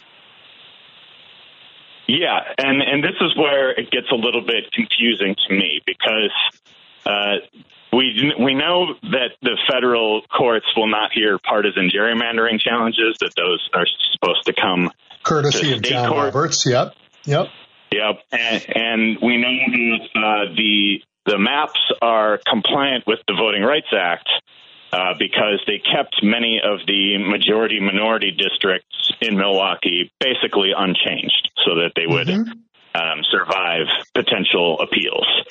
Uh, so we know the main two federal things that they would bring challenges for uh, would uh, would not necessarily hold muster. But you know, the, there's an article in Democracy Docket, uh, which is the, the publication run by Mark Elias's firm, I believe. Yep. Um, and they have, you know, they have kind of raised alarms that there is a potential challenge that may not even overturn the maps or install old maps, but stay the decision to the point where they could kind of run out the clock uh, and have different maps installed for the 2024 election. Whether that makes sense that is the 2022 maps that were just struck down. That, that's the part that I don't totally understand. Well, uh, I mean, the thing about what I, am realizing full employment there's a job. that I did not go to law school. no, it's. I think it's just there's a, the, the obfuscation around this. Um, you know, the potential for nonsense is something that people can't resist, which is why, you know, journalists like you, you, you have full time employment trying to explain to the world what's going on in Wisconsin. Um, I mean, I, you know, I'm all for taking the win when you have it. And it feels like this is a win, um, Governor Evers' maps, and that it, this historic uh, uh, challenge to democracy that has been the Wisconsin uh, gerrymander uh, you know, should come to an end. And I, I, I, find it really, I mean, you can sue about anything. Uh, we've seen yeah. that in America. So I, I, I, if he's on solid ground, I, I would take the win. But what do I know? I I, um, I think that is, I think the most likely outcome is that the governor signs the maps. Uh, you know, and and I do think you know there there's a lot of you know it's kind of I've been calling it like legal Calvin ball where you just kind of make up the rules as you go along, and any argument could potentially uh, be heard based on how partisan certain courts are. But at the same time, I think you're right. I think this does potentially represent a huge win for the state of Wisconsin, where we have had maps that are close to two thirds Republican majority. And while the Evers maps of the four maps that were submitted and are being considered by the Wisconsin Supreme Court, the Evers map is the most favorable to Republicans. but not by much. They, you know, the consultants who uh, examined these map submissions called the four, you know, kind of left leaning maps. They called them quote indistinguishable indistinguishable, nearly in, indistinguishable from one another. So they're pretty similar. You know, I think they they all have a slight Republican edge, which I think reflects the political geography of Wisconsin, but that's more of like a 52 to 49 Republican edge and not the 65 to 34 that we've had in the state of Wisconsin uh, right yeah. now. Um, and the goal is so, not for so Democrats. I think the Evers map can be viewed as a huge, huge, huge, huge win uh, for fair maps in Wisconsin. And I think we've seen a lot of the kind of nonpartisan fair maps, pro democracy advocacy groups across the state of Wisconsin have put out statements in recent days encouraging the governor to sign the maps and saying, know, so we've had like forward, Wisconsin Democracy yeah. Campaign. I'm sorry? Is law forward amongst them? What do they think? They've been Law Forward has not put out any public statements on this. They they have you know they were the the group that led the challenge, and they have had. Right. Uh, one of the one of the maps that was submitted was from Law Forward, so mm. um, you know theirs is, is one that is that is being considered. Um, uh, you know, they I don't think they've weighed in uh, on what has happened this week since the legislature has passed the maps. Uh, I think one of their attorneys on Twitter, you know, was casting doubt on this potential Seventh Circuit challenge, uh, saying it didn't quite make sense. Um, but again, it's it's it's all very very confusing and frankly a little bit discombobulating right now. Well, the goal, and let's just remind the listeners, we we have seen maps weaponized. Um, gerrymandering has been bipartisan in American history, but after the 2010 slaughter, um, Republicans gerrymandered at a level we've never seen before right? And that's partly because they had the technology to do it for the first time. Um, very advanced map making and data analytics allowed them to lock in these gerrymanders, and none worse than Wisconsin. And and it's tempting for Democrats to say, now it's our turn, we're going to shove it down their throats with the most partisan Democratic maps we can draw. But that is a loser's war. Those of us who love this country have to argue for fair maps so that ultimately the decision's up to the voters, not the parties. And and if Democrats don't get everything they want in Wisconsin, but it's fair, oh my gosh, what a difference that will make.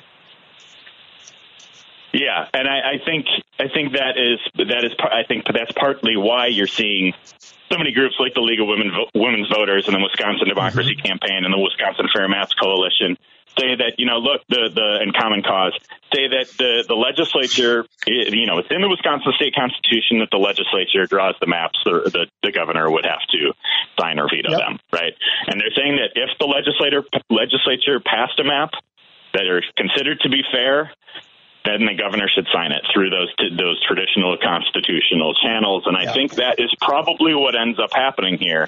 I think there, there, you know, I think some people are just very distrustful particularly Democrats in the legislature, are especially distrustful of Assembly Speaker Robin Vos. They think he's got something up his sleeve his here. Sleeve. You know, yeah, he always there's does. always a catch when it comes to Robin Vos. Uh, and so I think that is that is part of the skepticism from Pocan, uh, from Congressman Pocan, from so many Democrats in the legislature. Yeah. They're just so yeah. distrusting uh, of Robin Vos that they think he's trying to pull one over. Well, what I think look, the possibility a- is that he actually is just recognizing that this is the best of a bunch of bad options for him. Yeah. And so there are maps that would potentially open up uh, the possibility to to have a Democratic trifecta at the end of this election. Uh, and I think this is the most direct path to preventing against that because the Evers map, you know, in comparison to some of the others submitted, is just slightly better uh, and doesn't mess with the timing of the state Senate calendar, which is kind of an every other year. Where you know we're seeing that in the mm-hmm. U.S. Senate right now, where the Republicans have a very favorable map. Similar situation uh, for the Republicans in, in Wisconsin right now for the for what's going to be on the ballot in 2024 as well. So there would be, if Evers' map was implemented, there would be a possibility that the Assembly could flip Demo- flip to the Democrats it would be extremely, extremely unlikely for the Senate to flip to the Democrats. So I think that yeah. is part of the reason that the Republicans are protecting against this too, is because they don't want to open up the possibility of a trifecta. Well, we're not them. We're not going to behave like the Republicans have behaved. So, I, I you know what? Uh, fairness is the grounds on which we have to fight. Hey, there is a piece of good news related to Robin Vos, and you wrote about this too. The recent polling that came out, you know, it shows the state is, is as everybody thinks, it's as evenly split red blue as it could possibly be. And yet, ordinary folks seem to view Speaker Vos, he's as popular in this poll as head lice. he is the, a remarkably unpopular uh, politician statewide. He has only yeah. his his favorability rating was only seventeen percent uh, in the recent poll. Uh, you know that that is somewhat colored by the fact that uh, there are a significant number of Wisconsinites that don't that you know don't follow this stuff the way that we do. They're just living their lives normally. Yep. um, and haven't heard enough to have an opinion of Robin Vos. That that accounts for about forty percent of the state. Um, but there's only seventeen percent have a favorable opinion of him. About thirty nine percent have an unfavorable opinion of him, a net minus 22, which is the worst number he has had on record in the Marquette University Law School poll. Also, at the same time, the polling for the Wisconsin for the Republican-controlled uh, Wisconsin state legislature. Also, its worst mark on record in the Marquette University Law School poll, which goes back years and years. Uh, so I think that, it, you know, all of this happening with the maps is happening at a very interesting moment uh, for Wisconsin as the Republican legislature has, is more unpopular than ever. Yeah, it tells me that it's unpopular even with Republicans, and that that um, I I think is. Um, very good news for America. I mean, Wisconsin made tremendous progress in its fight to restore democracy after like two huge power grabs, right? One was the gerrymander in 2010, and the other, I think, was 2019. You can correct me if I'm wrong, when the legislature stripped in, then incoming Governor Evers of powers that every previous governor enjoyed, right? This is, this is, and, you know, it's, I, have been thinking about the hard work Democrats and their allies have done in Wisconsin on you know a wide a, a array of issues. Um, but maybe it is the progress that we've made isn't, and the, you know the reason why Republicans have soured on their own legislature isn't that they've changed their political leanings at all. Um, but that they, you know, Democrats, Republicans, most people, they still want to live together in one country. We don't want to split. You know, we want to live peaceably, and we don't like it when things are just patently unfair, which is what the Republicans have, you know, have done. I mean, what do you think? I think that's I think that's certainly certainly a big part of it, and I think that people have seen the way that Robin Vos, in particular, and this brand of and this group of Wisconsin Republicans in the legislature have acted in response to a Democratic governor, just the obstruction. You know, there's there's still dozens of gubernatorial appointments that have just never been voted on uh, in the Wisconsin state legislature. There's just shenanigans at every turn with Robin Vos in the state legislature, and I think people are tired of it. And I think people want to come together and address some of the big issues. And and just you know, I think there are so many issues. If you look at the polling, you know, in that same Marquette University Law School poll, there are so many issues that the majority of Wisconsinites agree on, and the Republicans are blocking or obstructing or letting die in, in you know committee hearings or whatever it might be. And I think this just kind of power consolidation at all costs cost approach uh, that they have taken, I think, is part of the reason that we've seen Democrats win so many statewide elections in recent years. Yeah. You know, 15 of the last 18 statewide elections in Wisconsin have been won by Democrats or democratically aligned candidates. Uh, and so I think there's a reason for that. I think you're seeing independents, you know, vote for Democrats, vote for to reelect Tony Evers and, and flip the state Supreme Court and all of these different things because, you know, especially at the state level, they're just finding so many problems with the way Republicans do things. You know, the, the example I always point to is the the gavel in, gavel out approach that Robin Vos yep. and the state legislature have taken time and time and time again on issue after issue. You know, the governor in the state of Wisconsin will say, "Hey, we need action on on gun violence prevention. We need action." On childcare. We need action on education. We need action on abortion rights. And he will call these special sessions, and the, the legislature won't even engage with it at all, and they will gavel in and gavel out and do nothing. And I think that is just the type of approach that Wisconsinites have just had it with. And I think Yeah, people want to get gavel back gavel out to a more normal paid. form of government. And I think that that is what you know Tony Evers in particular in Wisconsin Uh, has represented in recent years. Yeah. I, I think that's, I mean, Democrats would make a mistake to think that Wisconsinites have turned to, de- have become Democrats. They just, even the Republicans, there's some residual sense of fair play that these guys, this MAGA crowd has just run past that pisses people off. Yeah, Uh, I think that's right, and I think uh, I think that is that is why we're seeing those approval ratings be what they are. And if this go if this is going to be, you know, on it, even if let's say the the Evers map is signed and adopted, you know, that's a map that projects on the 2022 numbers to be like, you know, kind of a, a 53 to 46 type of map in the state of Wisconsin. That would completely change the way that state legislative campaigns work because you would have to see so many uh, so many campaigns kind of come to the middle, find the consensus, find issues that the majority of Wisconsinites can agree on, like we like we haven't seen in the state for the past you know 12 plus years. Expanding Yeah, oh my Medicaid, God, the way democracy marijuana, having abortion rights, not having Yeah. you know crazy challenges uh, to the way we vote every single election. And so I think that is that is going to be a big part of those elections this year, where all 99 members of the state assembly and 16 of the 33 members of the state senate will be on the ballot. I, I think it's fabulously good news. Okay, I can't leave you without talking about.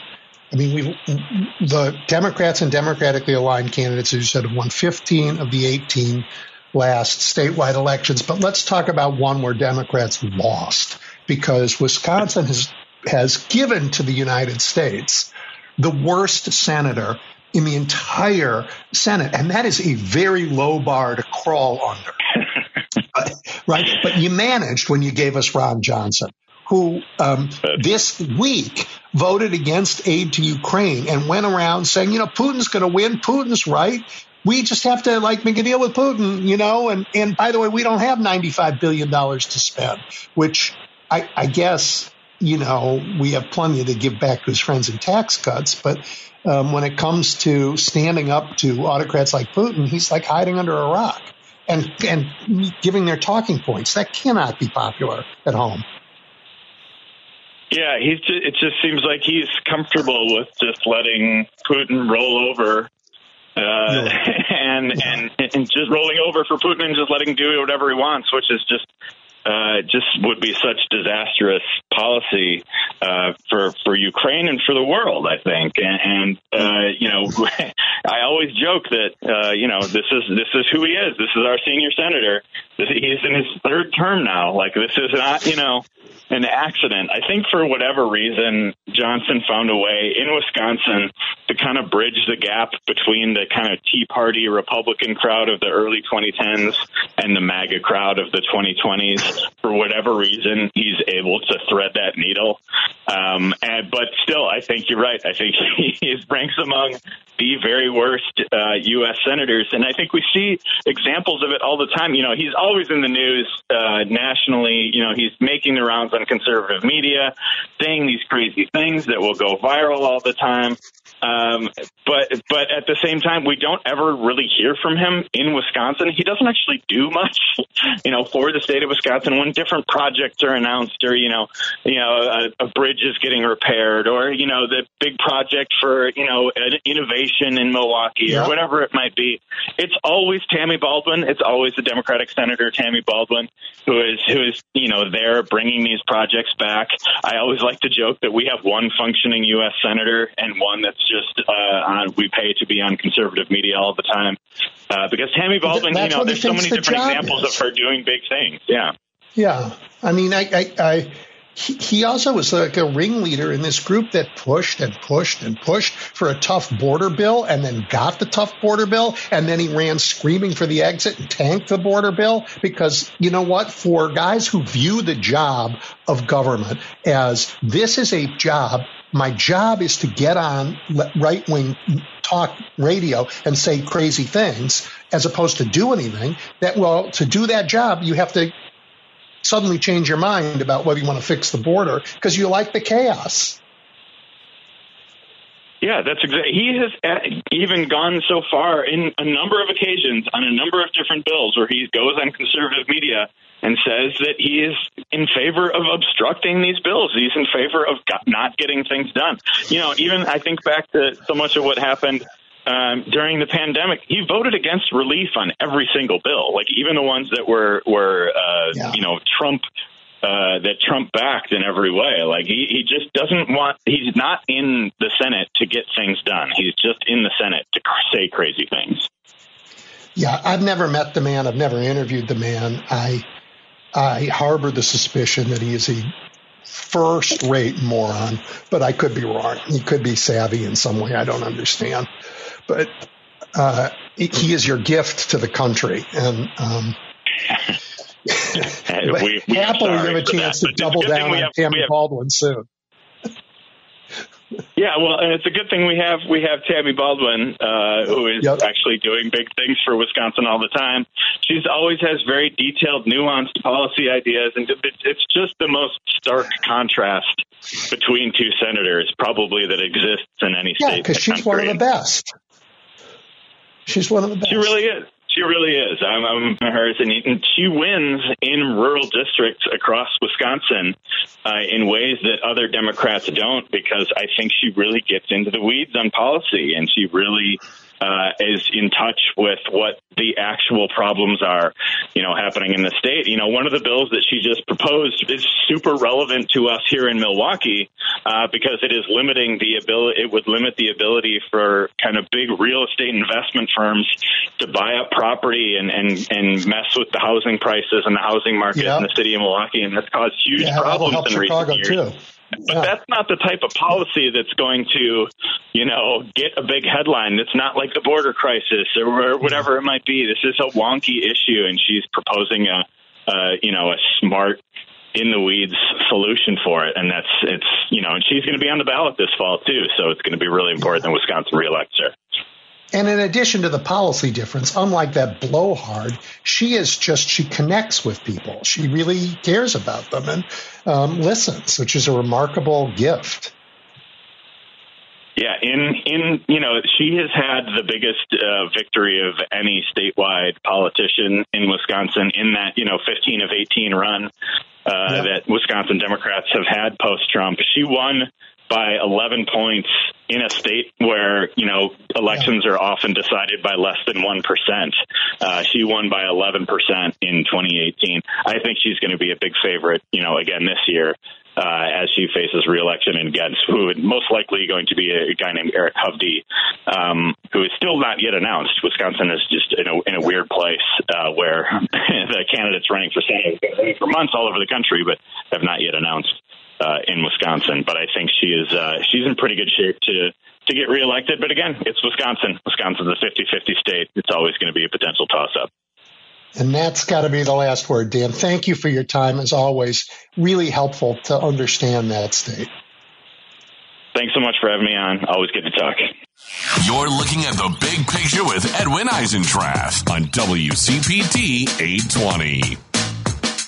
Okay, to round out uh, this conversation about states, I am so happy that Anderson Clayton is back. She's the chair of the North Carolina Democrats. I think this is our third chance to catch up here on this show. She is, or she was when she was elected, the youngest Democratic state chair ever. Age aside, she's certainly one of the most energetic, creative, optimistic realists out there. She's been working with and learning from folks you all know, folks like Lavora Barnes, Ben Wickler, and Ken Martin. But lately, she's been teaching them things too. Anderson, welcome back. Thank you for having me, Edwin. I really appreciate it. And hello, Chicago. yeah. Hey, my listeners may not know that North Carolina has a Democratic governor and a GOP supermajority like Wisconsin. Um, and like they did in Wisconsin, the legislature is trying to strip the governor of his powers you know, talk about that and whether folks in the state just see that as, you know, sort of basic. Yeah, no. I, I think that North Carolina, and to quote um, a good pal of mine, uh, Simon Rosenberg, for anyone that might be familiar with him, he's a bit of a DC politico who likes to talk a lot about state legislative races this year. And he has really been, you know, he tells everyone that he talks to, he says the two states that make me worry the most for the future of democracy in general is Wisconsin and North Carolina because of our state legislatures and how far both of them have taken gerrymandering, both racially and partisan, in, in the states. And obviously, obviously Wisconsin had a very big success um, with Judge Janet getting elected to their Supreme Court and making it so that Wisconsin's actually able to, you know, draw fair maps for the first time in, in a long period of time, almost a decade for them too. And North Carolina, unfortunately, we did have a party switcher last year in 2023, uh, a Democrat that had won in a, um, a, a, a district that Joe Biden had won by over 60%, right? Um, had switched parties to be a Republican, Tricia Cotham. And when that happened, it took Democrats in our state house and our state senate into the super minority um, in the state legislature. And that gave Republicans the ability to enact not only one of the strictest abortion bans that we've seen in North Carolina, but equally, you know, give the Supreme Court in our state the right to say we've got every bit of power to take back and to make sure that uh, partisan gerrymandering is legal again in the state. And so the North Carolina Democratic Party has a long fight ahead of us, and we've really mapped out the roadmap until 2028, where taking back our Supreme Court is possible. So in 2024, North Carolina Democrats have got one Supreme Court seat up, and then 2026, we also have a Supreme Court seat up. Both of those two seats are currently held by Democrats, and so we need to hold and then hold again. And in 2028, we've got three seats up that are Republicans on our Supreme Court, and we're here to take back our courts so that we can then declare partisan gerrymandering illegal again in the state and make it so that Democrats have the trajectory to take back North Carolina in a real way at our state legislative level. Up oh, until then, so though, Edwin, what we're going to be working on, right, is our Council of State. So we want to keep a Democratic governor in the South this year, which is really what we're focused on too in 2024. I, I, I'm so excited by that, and I uh, Simon is a regular guest on this show. He's one of uh, of a couple of my guests who are huge fans of yours. The other, oh. David, Pepper, David Pepper, can't say enough about how you found your champion candidates to run in every tough district. So, so you got a fan club on this show. But, but, but I don't agree with Simon on this. I think um, what's happening in Wisconsin and what you are doing in North Carolina are examples of of uh, political organization that has found in the people of their state a, a, sort of disgust with the cheating and the and the corruption that goes with radical gerrymandering, where people can't hold their elected officials accountable for anything. And I, I just think what you're doing, you were dealt a terrible hand, as they were in Wisconsin, but you're fighting back and, and winning in ways that I think I find inspiring, not depressing. Well, I hope so. I find a lot of my hope and optimism comes from younger people in the party. And I, I don't think that that's to say that, like, you know, it, I, I'm not one of those people that says that, you know, boomers just need to go off and do something with their lives. I'm like, no, I, I want everyone to be part of this party. But really where I find a lot of the hope and the, the newness from, right, is the young people that haven't maybe been through the same fights that some of our older generations have and have been, and have, you know, they've been struck down before too. But young people come at this with a, a newness and an opportunity to say, well, I've not been knocked down before. I don't know what that feels like yet. And so let me go up there and let me try once and let me see what it's like before you go up there and tell me that I can't. And I feel like that's the energy that North Carolina is bringing. You know, we had 350 young Democrats in Durham this last weekend. We did the Young Democrats of North Carolina convention. It was the largest convention we had had of young people since 2008, uh, when Barack Obama, right, took North Carolina. And I think that it's telling right now of the energy that's on the ground here of people are really fed up and, and it's exciting to me because I think that we're tapping into tapping into it in a way that we haven't before. And my experience is that when and my experience, I'm an old person, so my, so I, it's a long set of experience. When young people are out there, they're energetic, they're organized, and they're smart about it. The older folks love it and say, you know, thank you for picking up the slack. How can we help? So I, I just Yay. think it's, you know, it's really exciting to see. No, and I mean honestly, like some of our best people that we have running in those champion races, and for anybody that's on that's listening on here, that's like, why do they keep saying champion races? Because um, when, with North Carolina being gerrymandered the way that it is, you know, we had a lot of districts in 2022. The North Carolina Democratic Party left 44 seats of our state house and state senate seats uncontested. We had no Democrat running in them.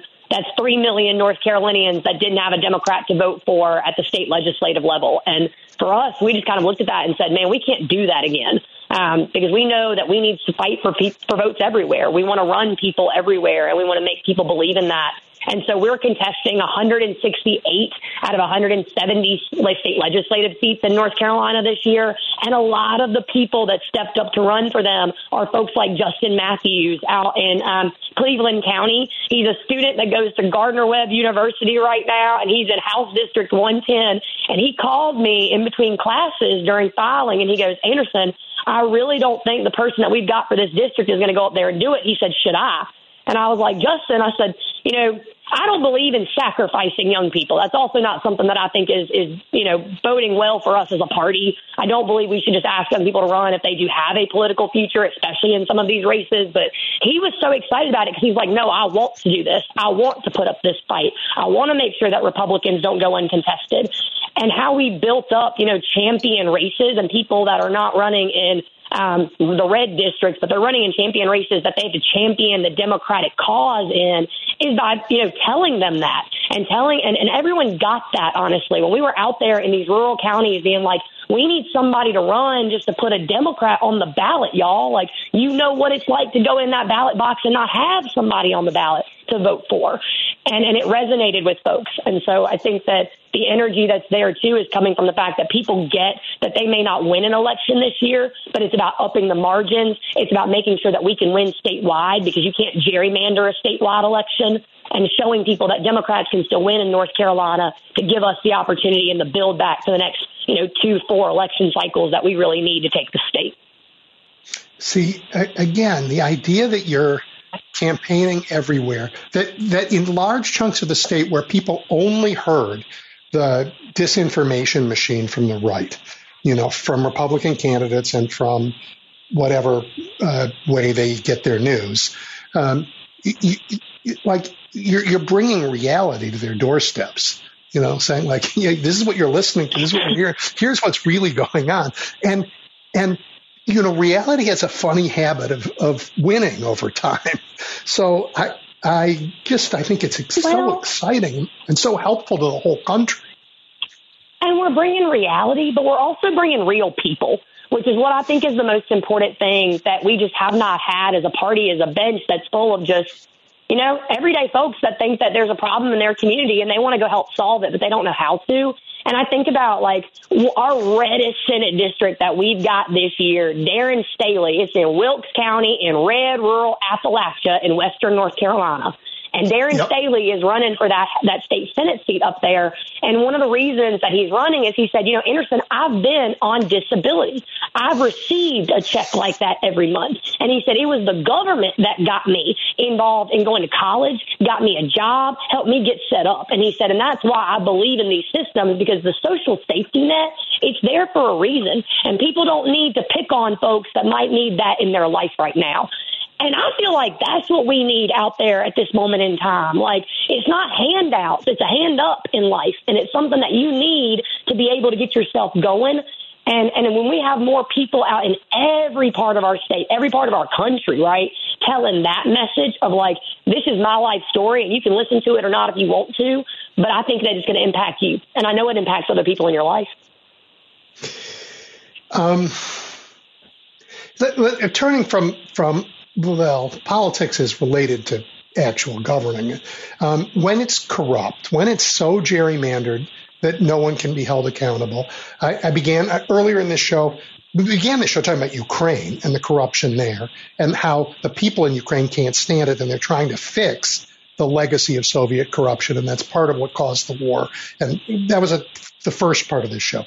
Then we talked to Ohio, I think, was next. And they talked about the corruption scandals they're having because of their gerrymandering, right? And mm-hmm. we had the mm-hmm. same conversation in, in, in uh, Wisconsin. And now I understand, you know, shock of shocks, in, when you have this radically gerrymandered state legislature, you have, like other states, a phony school voucher prog- pro- uh, mm-hmm. program. Talk about that. Just tell people so they understand. Like, just when they do it the way they do it, they can't help themselves. If they have power, they abuse it. Yeah, I mean, looking at our state legislature right now, and then going back to the party switcher that I named earlier, actually, Tricia Cotham is the one that put through this bill to begin with of trying to take away. We've got a voucher system in North Carolina for private schools and charter schools right now that would allow over a billion dollars of public school education funding to be taken out of our public school system um, over the next year and a half uh, to go towards oh. private schools. And so when we're looking at, you know, the crumbling infrastructure of our schools already, um, in Person County, I'm from a rural part of North Carolina, and we're already having to look at consolidating schools in our county because we're not getting enough funding from the state right now to keep them open. And it's because the state is not putting enough money into education. And it's because they've been doing that over a decade. In North Carolina, for those of you that know, and I know Chicago might know this well, you know, we do have UNC Chapel Hill in our backyard. We've got NC State. We've got um, UNCG UNC Charlotte, all of these premier institutions, because UNC, the North Carolina system, the UNC system, is the first public education system to ever exist in the entire country. And it's the best one in the country, in my opinion, still, even though it is run by Republicans at this moment in time. But that was that was made under Democrats. You know, we had a Democratic yep. governor, Jim Hunt, Democratic governors like Terry Sanford, right, that started that in North Carolina, and it's what made us known historically as the progressive beacon of the South. And it's important because right now, over the last decade, since Republicans got in charge of my state back in 2010, they've slowly but surely stripped, right, money from public education every year. And it's been this silent and steady kind of like um, takeaway. And it's been strategic on their part to then start blaming, well, the schools are not serving our students the best, right? We're not able, like, you're not getting the best education in public schools anymore. And it's the idea that they have been pushing into our school system for so long and the mentality of our people here in North Carolina for so long too. And they're doing it at the national level as well, right? And so what, like, what the real problem is, is we're just not funding education. And when we fund public education, we know we have better societies as a whole. We have better civic understanding, right? We have better voters in this, in, in our world. And I think it is so important to realize that Republicans right now attack on public education from state legislative level, from the national level. It's to make sure that people are not smart enough to know the fact that Republicans are trying to keep them sick and poor all the time. Well, and they're putting their hand in their pocket, in, in the public's pocket in order to, to enrich themselves. I mean, you guys in your school voucher program, I think their money is going to a school that doesn't even exist. Like, it does. I mean, like they're trying, they're trying to privatize anything that they can, right? You know, we passed Medicaid expansion in North Carolina this last year for the first time in a decade, yep. and we could have done it years before that, right? Over 600,000 North Carolinians got access to health care for the first time this year, and Republicans still didn't want to do it. And I look at people all the time and I'm like, that's what they're focused on instead of everyday people. And that's what we need to be going out and telling folks in North Carolina. I say all the time, I'm like, Democrats don't have a messaging problem. We've got a showing up and telling what's going on problem. And at this point, I feel like that is our main job is just get out there and talk to people face to face and bring them to your point, right, the reality of what's happening in Raleigh and in our state capital. I, you know, I, I'd love just have you just go on about this for longer because I love it. But I have to ask you a question that I know is not your favorite topic, but you've got to explain to the country here because there's news, really recent news about your counterpart on the GOP side, Mr. Michael Whatley. right? He's been tapped by, you know, dear leader, Mr. Trump, to lead the Republican National Committee along with Trump's daughter in law. So he's being invited into the nepotism here in the family of the GOP. Besides being, you know, an eager part of the cult, what can you tell the world who's going to now have to learn it about Mr. Whatley? You know, what I find funny about Michael Whatley is that he used to really be a Bush era Republican. And fun fact about Michael Whatley, when he ran for reelection as the Republican chair here in North Carolina, he was actually contested. And a lot of people, if you go online, there's a lawsuit that's like you can read online or whatnot, but there was a lawsuit that actually came up against Michael Whatley after the Republican convention uh, last summer because people that were in his convention accused him of voter fraud. They accused him of rigging his own election to become chair of the art of the um, the Republican uh, or the Republican Party here in North Carolina.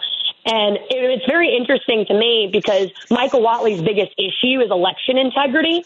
And the fact is, is that people said he rigged his own election because he instituted as the chair, because he is the current chair, overseeing that election as chair too, right? He instituted an app on your phone that you had to go on there and vote for, like the, the chair election itself. And they said that that was the only election that you had to vote on. And the judge threw out the case not on there wasn't enough evidence, but they, he threw it out on a technicality on filing the suit. And I do believe that that judge is probably a Republican too. And so Michael Whatley to me is someone that, you know, at one point in time was probably a more a regular, you know, Elizabeth Dole, that's who he used to work for, era Republican in some ways, and slowly but surely realize that the only way to gain power in the Republican Party right now is to bend at the knee to Donald Trump. And I think that should scare everybody from realizing that people who, de- who, who know, right, that he is not someone that is respected in politics or that really represents, I even think, what Republicans used to be in some ways, which was a party of conservation, small government. We're looking at what Ron DeSantis is doing right now in Florida. And I'm like, I don't know how you call that small government. I don't know how you call, like, that is big government happening down there. And so the Republican Party, in my opinion, is having an identity crisis. And Michael Whatley is the key example of what that looks like. Somebody that's having to fundamentally change their morals and their, their values to be accepted into a party now that he now wants to lead to get a leg up in it. Yeah, and apparently, uh, if his main issue is how do you rig an election, he's perfect for Donald Trump. So I can see why Trump wants him. That's very helpful. Thank you. Um, but let me ask you a question: Is that a distraction that's going to help? You know, is that a distraction on the GOP side um, that's that you can use? Are they going to be like confused about getting somebody else while he's gone off to be part of the cult? Um, I think, you know, I hate to give Republicans credit for anything. What I will say, the North Carolina GOP has been one of the most well organized parties that I have seen in just terms of like you got to get you got to mm-hmm. tip your hat and give respect where it's due in some ways. And I really yep. do hope that it messes up the fact that they have an organizing program on the ground but the NCDP is going to have one just as strong and just as operable this year because we did not in the last election cycle. And so that's really where I see a key piece of. I don't know if that was Whatley or if that was somebody else within the RN or within the NCGOP, yep. but there's a, a movement there that I would like to to see if that's going to have an impact on it anyway. Okay, so talk talk about the next year. What you want to? I mean, what what like step by step? What do you want to do? Yeah, so the North Carolina Democratic Party right now has already got organizers on the ground. And one of the biggest things for us is just making sure that we are talking to every voter because Joe Biden lost our state for fun fact. I know that you probably know this, one, but for the folks that are listening that may not, like North Carolina was the only state in the country that he came within a percentage point of winning in 2020, which meant he lost North Carolina by 74,000 votes. And we have the opportunity right now to know where those votes lie from demographics that have moved into our state, new, new voters, but also young voters. Barack Obama's biggest population of folks that are biggest demographic that carried him over the line in 2008 were voters under the age of 35. And so for us this year, that is going to be a huge demographic we're going after. The state party has three organizers already on the ground. We have an organizing director and a training director hired, which is basically saying that we value, you know, boots on the ground. And that's something that the state party has not done in years previous. We're mm-hmm. trying to mm-hmm. start a year round organizing program early. And to the point where we're trying to follow the Michigan model and the, um, the Wikler model in some ways too for, for how they've been able to put a year round program on the ground. And then I'm going to be out there. I'm doing a rural press tour this summer, so I'm going out to all of the rural counties and parts of North Carolina to talk about the infrastructure bill and amazing things that have happened from um, internet access in North Carolina to manufacturing jobs that have come back in the western part of our state you know, Hickory, North Carolina, which used to be known for manufacturing furniture, and it still is, right, across mm-hmm. the country, is now known for manufacturing fiber too, uh, because North Carolina it makes 40% of the nation's fiber at this moment in time. And fiber is important, right, because that's what your, your internet is, is, is made of now um, and is running mm-hmm. on is future-proof internet.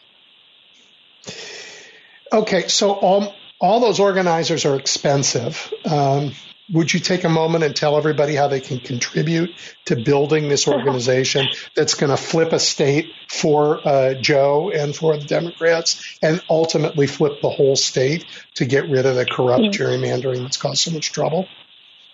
I can. Uh, anyone who's interested in helping us out down here in the South, uh, I really do believe that North Carolina is the state that's worth fighting for this year, and I believe the South is worth fighting for this year. So you can go to ncdp.org and donate and sign up to volunteer with us. Uh, we do love out of state volunteers too, so I'll take them anytime that I can get them. Um, but the North Carolina Dems are trying to expand our organizing program. We want to put more boots on the ground and fun fact, when, what we were able to do with those um, organizers last year being on the ground early, we had historic municipal wins coming out of our state. And for anyone out there that's interested in seeing what the future of the Democratic Party looks like, it looks like rebuilding our party from the ground up. We need to make sure in states like North Carolina, right? I know Chicago's a bit different now up there, but you know, mm-hmm. in states like North Carolina, we got to win back school board seats and county commission seats and up and down ballot to focus on up the ballot too. So we're really working on those hard here. I, I think this year um, there's going to be coattails that run up, not down. I think you get people excited about a local race and they show up and they'll vote for Joe Biden. But, you know, they might not show up for the presidential race if they weren't coming out to fix their school board.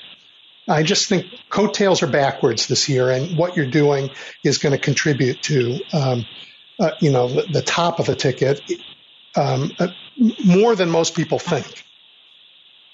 I hope so. I believe in that. But I also just believe, too, that local elections matter so much. And we've seen it in North Carolina over the last decade of how our state legislature has been single handedly making it so that the, the federal laws, right, that are coming down, even when Democrats are at the national level, what's happening is that the, the policies are not making it to the ground because we've got people that are trying to prohibit them from doing so. And to me, that's looking at a Republican state legislature in North Carolina that's not helping Democratic money at the federal level really make it into our communities like it needs to. And so there's a piece of the puzzle for everybody in this party, but I really think that the future of it is looking, to your point, reverse coattails up. Yeah, boy, I would not want to be, you know, on the other side of a fight with you. well, let's hope my Republicans feel that way this year, Edwin. I don't know. yep. Uh, well, th- thank you for your time as always, and and you know, give them hell down there. I just love All what right. you're doing. Thank you so much for having us back on. We really do appreciate it down here. You bet. Talk to you soon. Bye bye. All right.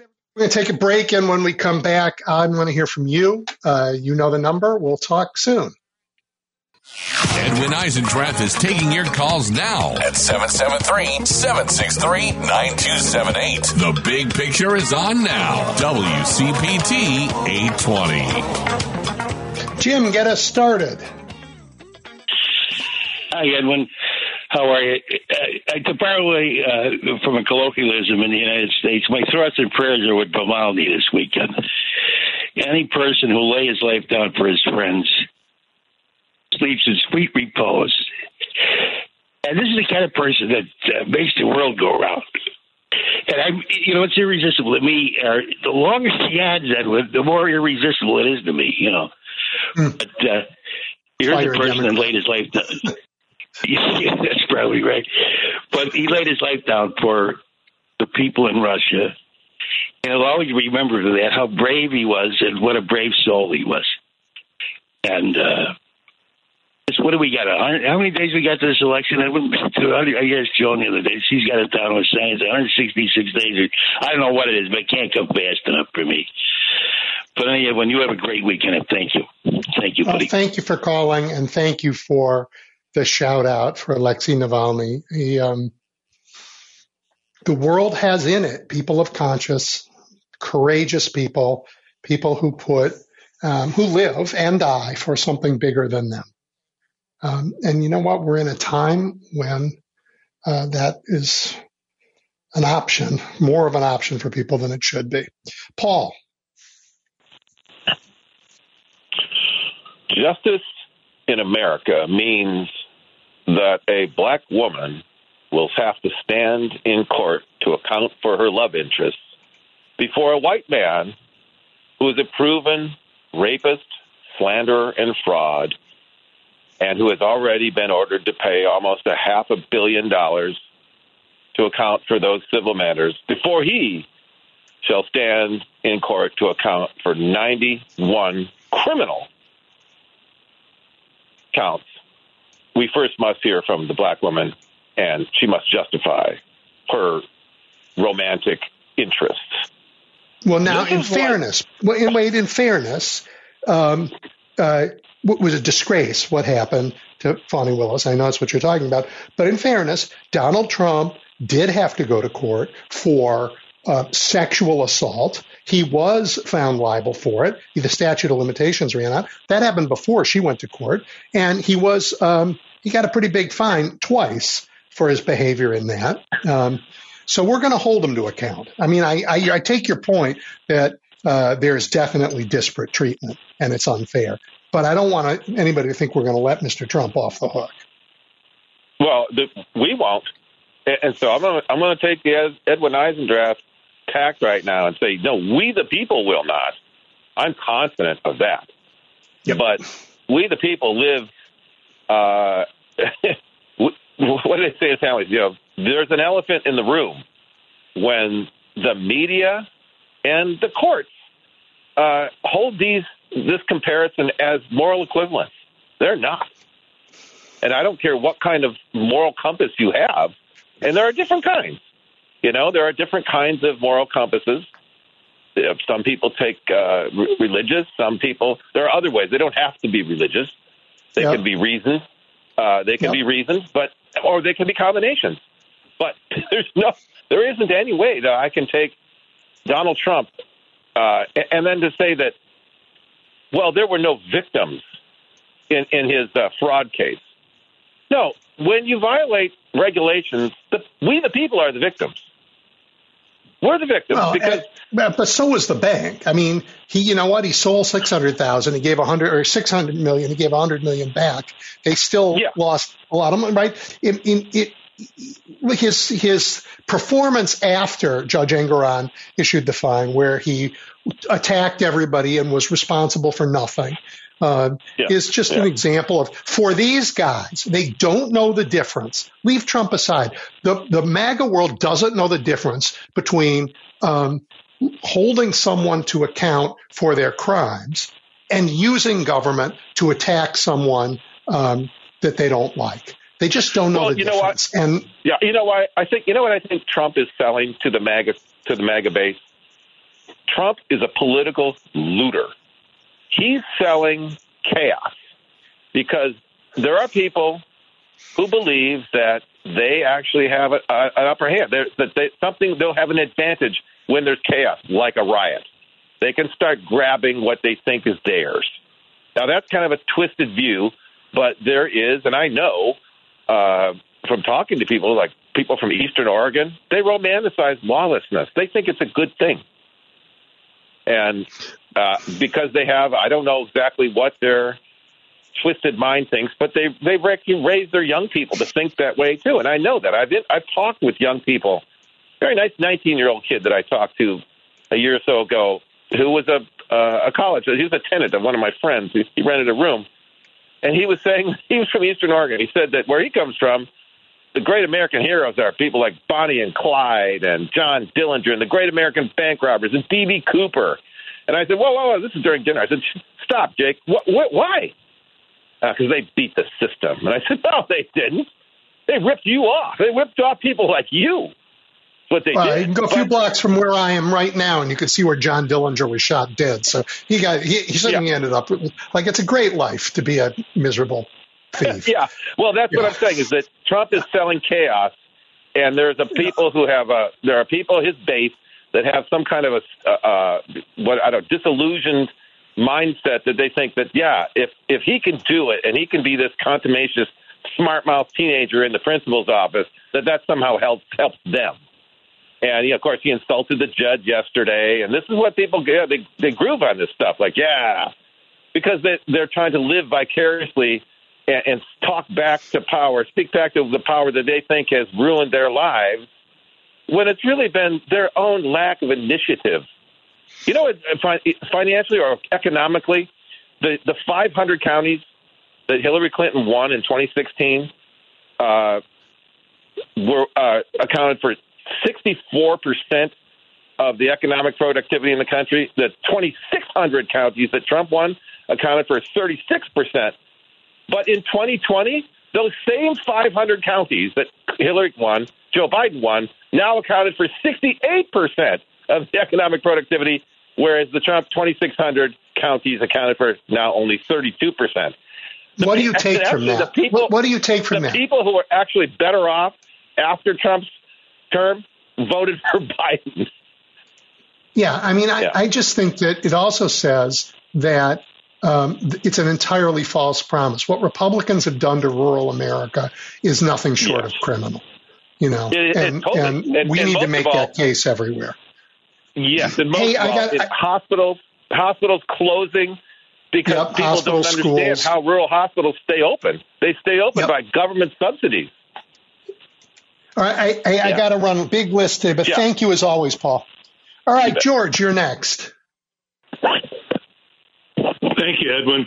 I just want to make a brief comment on something that was talked about much earlier in the show when you were talking about uh, the alienation of so many voters who haven't uh, participated in the great increases in wealth over the past well, 40 odd years. Uh, Thom Hartmann periodically reminds us that since 1981, 51 trillion dollars have been transferred from, I guess it's about the bottom 80% of the population to the top 10%. And their real incomes have gone up around 355 to 400 percent, whereas everybody else has gone up around 33 percent over that time, which means overall no increase and an actual falling behind the rise in the cost of living and inflation. And I'd, I'd simply like to say that Republicans, of course, it, it, that's been their baby for the longest time. And with Reagan's dazzling BS, they put it through, but there were too many Democrats that went along with it. Two of the worst, in my view, were Jimmy Carter and Ted Kennedy, who got on the bandwagon even before Reagan was elected. They swallowed pitchers of the Kool Aid of deregulation from Margaret Thatcher and deregulated uh, the airlines and interstate trucking. And if you if you can find a commercial yellow pages from back in 78 and 80 when the airlines and trucking were deregulated, you'd be astonished at how many companies just disappeared, don't exist anymore. Mm-hmm. Yep, Other yep. people Enormous work. consolidation. Yep. The, so, so um, you, well, let me just, I just, I'm almost done making my point. Nope. The, the reality is, is that we now have vastly fewer players in both industries, and there are vastly more non-union outfits.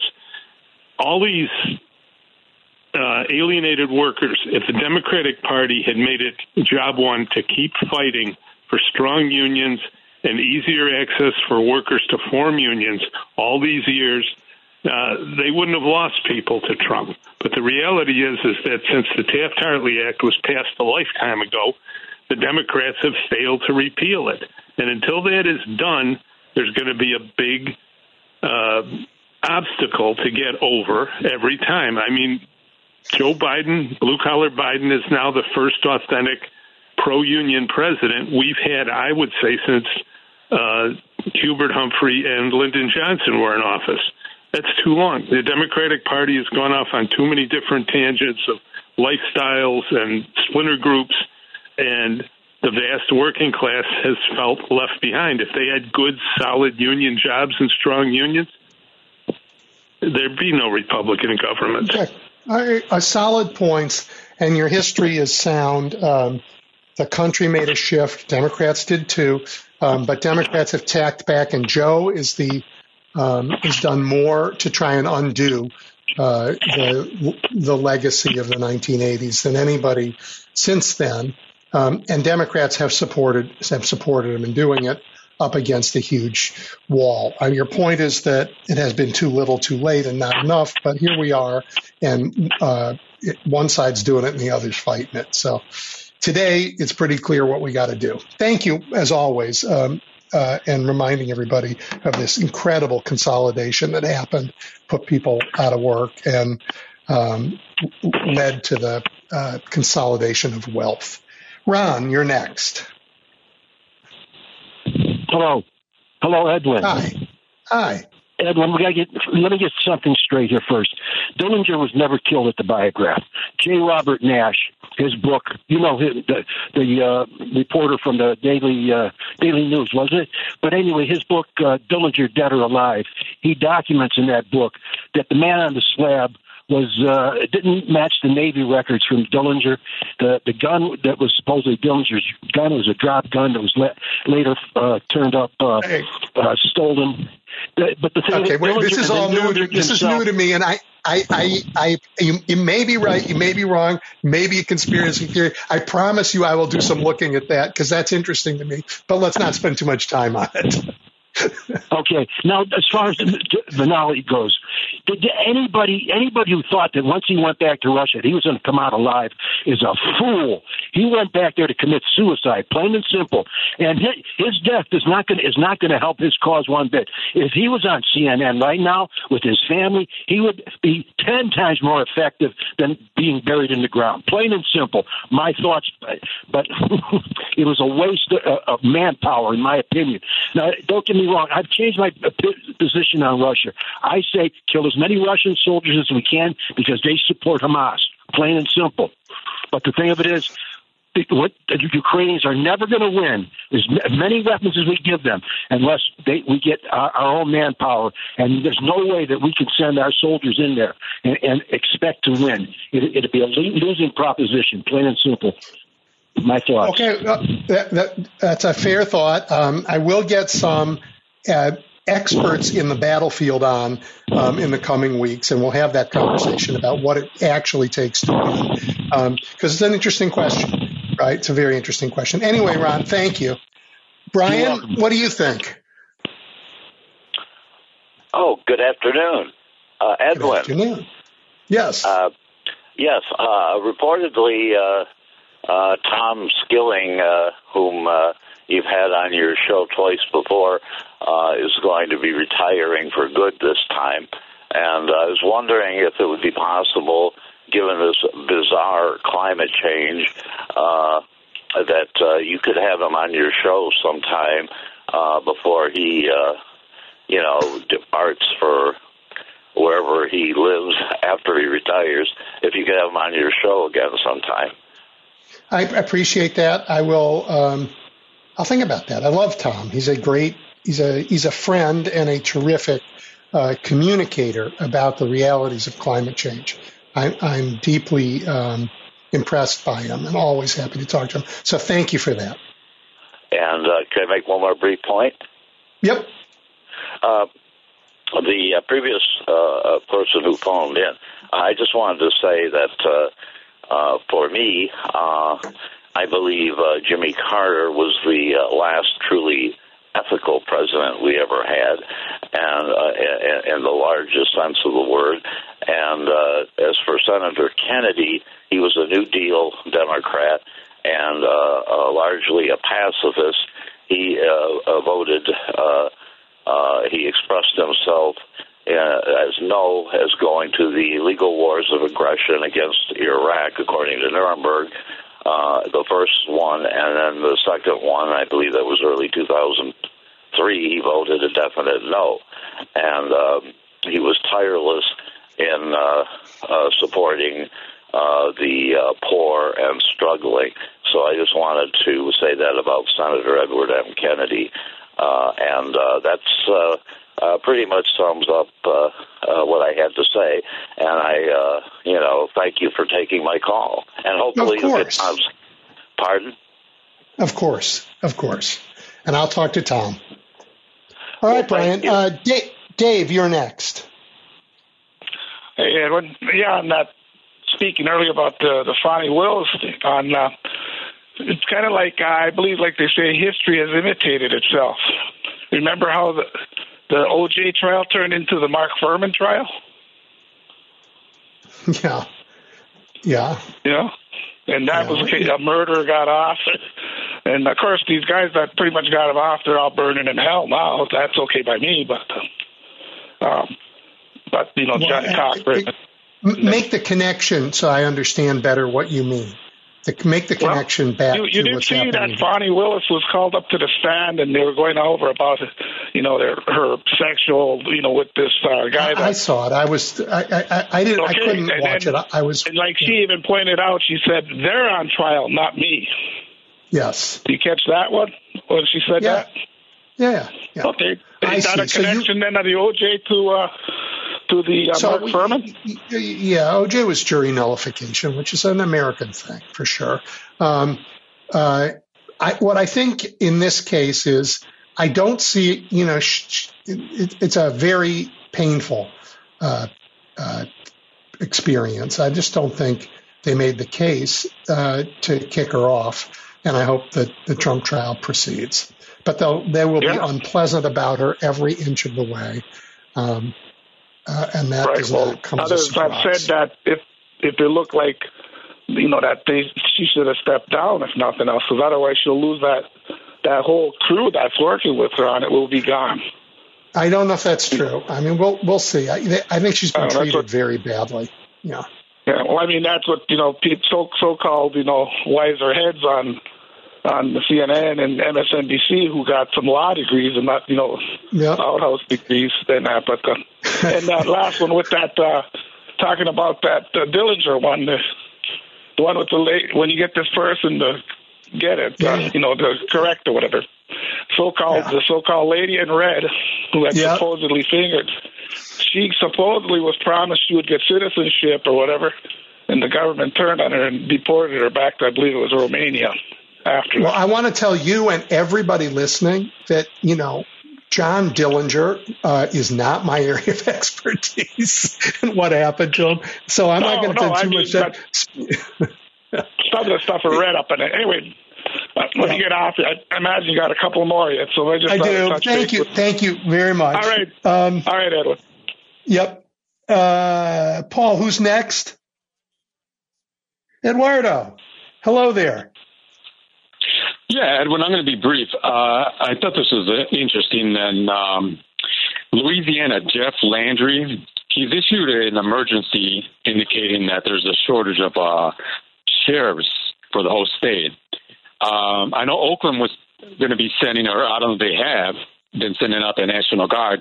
So I don't know if National Guard is going to be the anchor if uh, police officers in the future are going to be down. What do you think about that? Um, I don't know the specifics of uh, the, Louisiana case you're talking about. I do think um, policing is a very different job than the one that the National Guard has and the one National Guard's people are trained for. And I know that policing is an enormously difficult job. um, and it is um, not to say National Guard work isn't difficult, but it's a different kind of difficult. Where police forces run into trouble um, is when they get confused about what constitutional policing is, and then they run. Then they end up getting communities that don't trust them and they can't do their job. So I, I, I strongly believe in very good training of police to do the job that everybody needs them to do, as opposed to saying anybody with a gun anybody who is a force can step in. I've heard people say, you know, we should rotate, we should recruit police candidates from military schools, for example. I think it's a terrible right. idea, right? Because the people on our streets that we're trying to protect are not the enemy that we see in a in a war. And so so again, I don't know the specifics of what you're talking about, but in general, no, for gosh sakes, you cannot just say anybody who has a gun can step in and do the job of policing. It's chaos and it is, um, um, policing is about keeping all of us safe. It's not about getting rid of our enemy. And that, you know, if we ever think that, we're going to be in terrible, terrible uh, straits as a country. Yeah, I mean, you have re- retirements, and maybe you can get people that are. Uh, this is part of the trade thing that I'm uh, in favor of. Maybe people uh, do a trade thing with uh, policing. I think we have to look.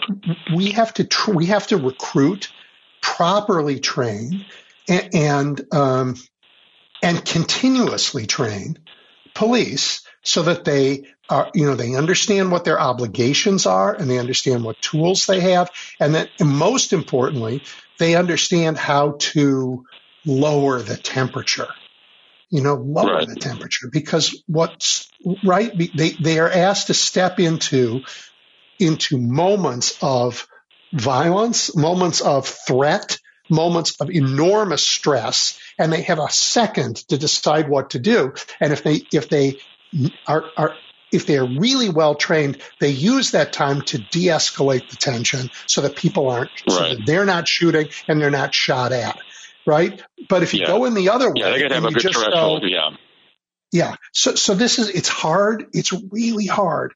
I mean, I, I am, you know, I am deeply respectful of the enormously difficult work that police do. Um, uh, but I understand why communities don't trust them, why over time they've built up an array of, you know, anger about police. And, and it is precisely because we have not always done it well. And we need to. And that, so I'm, I'm a hundred percent down with let's, let's not just take anybody, you know, oh, I have a shortage of police.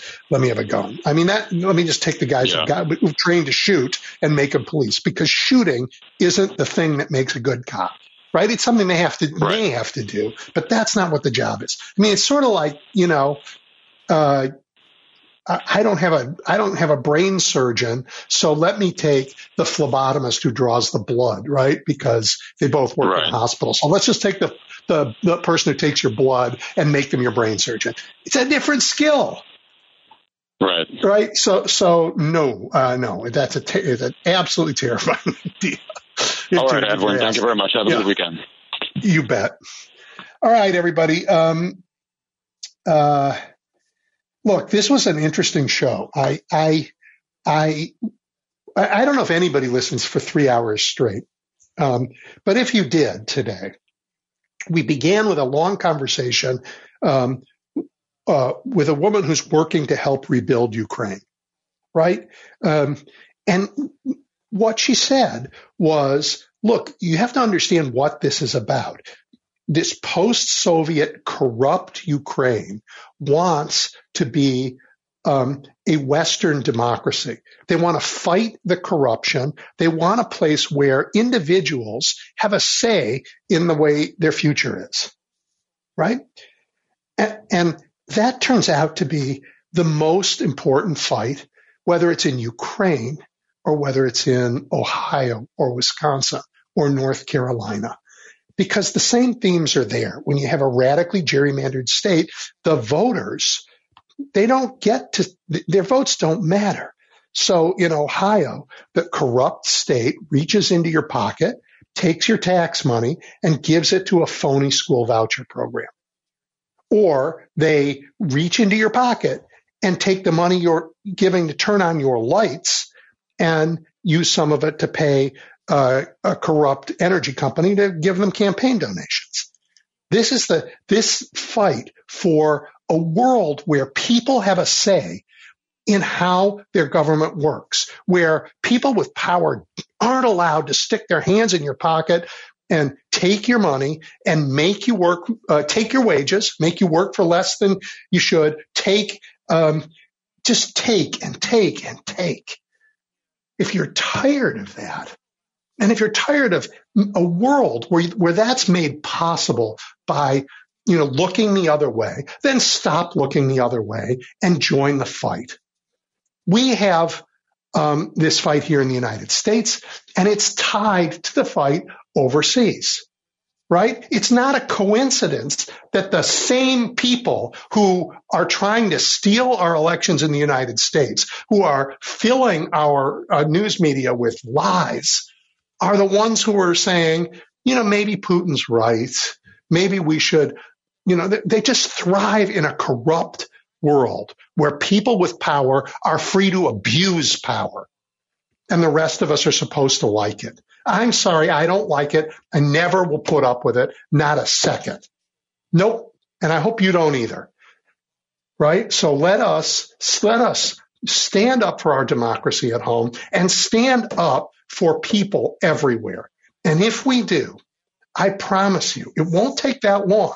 We will wipe the liars off the stage I'm not saying they'll disappear, but they won't have the power that they have. And we will usher in such a great future for the whole planet, for the whole planet. So um, I am an optimist, but I'm an optimist for a reason. These are all connected. You can see it in a show like we had today, and I really appreciate your being on this journey with me. Um, we'll have something else for you next next week. So, in the meantime, go you know sign up and make a donation in North Carolina. It's going to matter. Talk to you soon.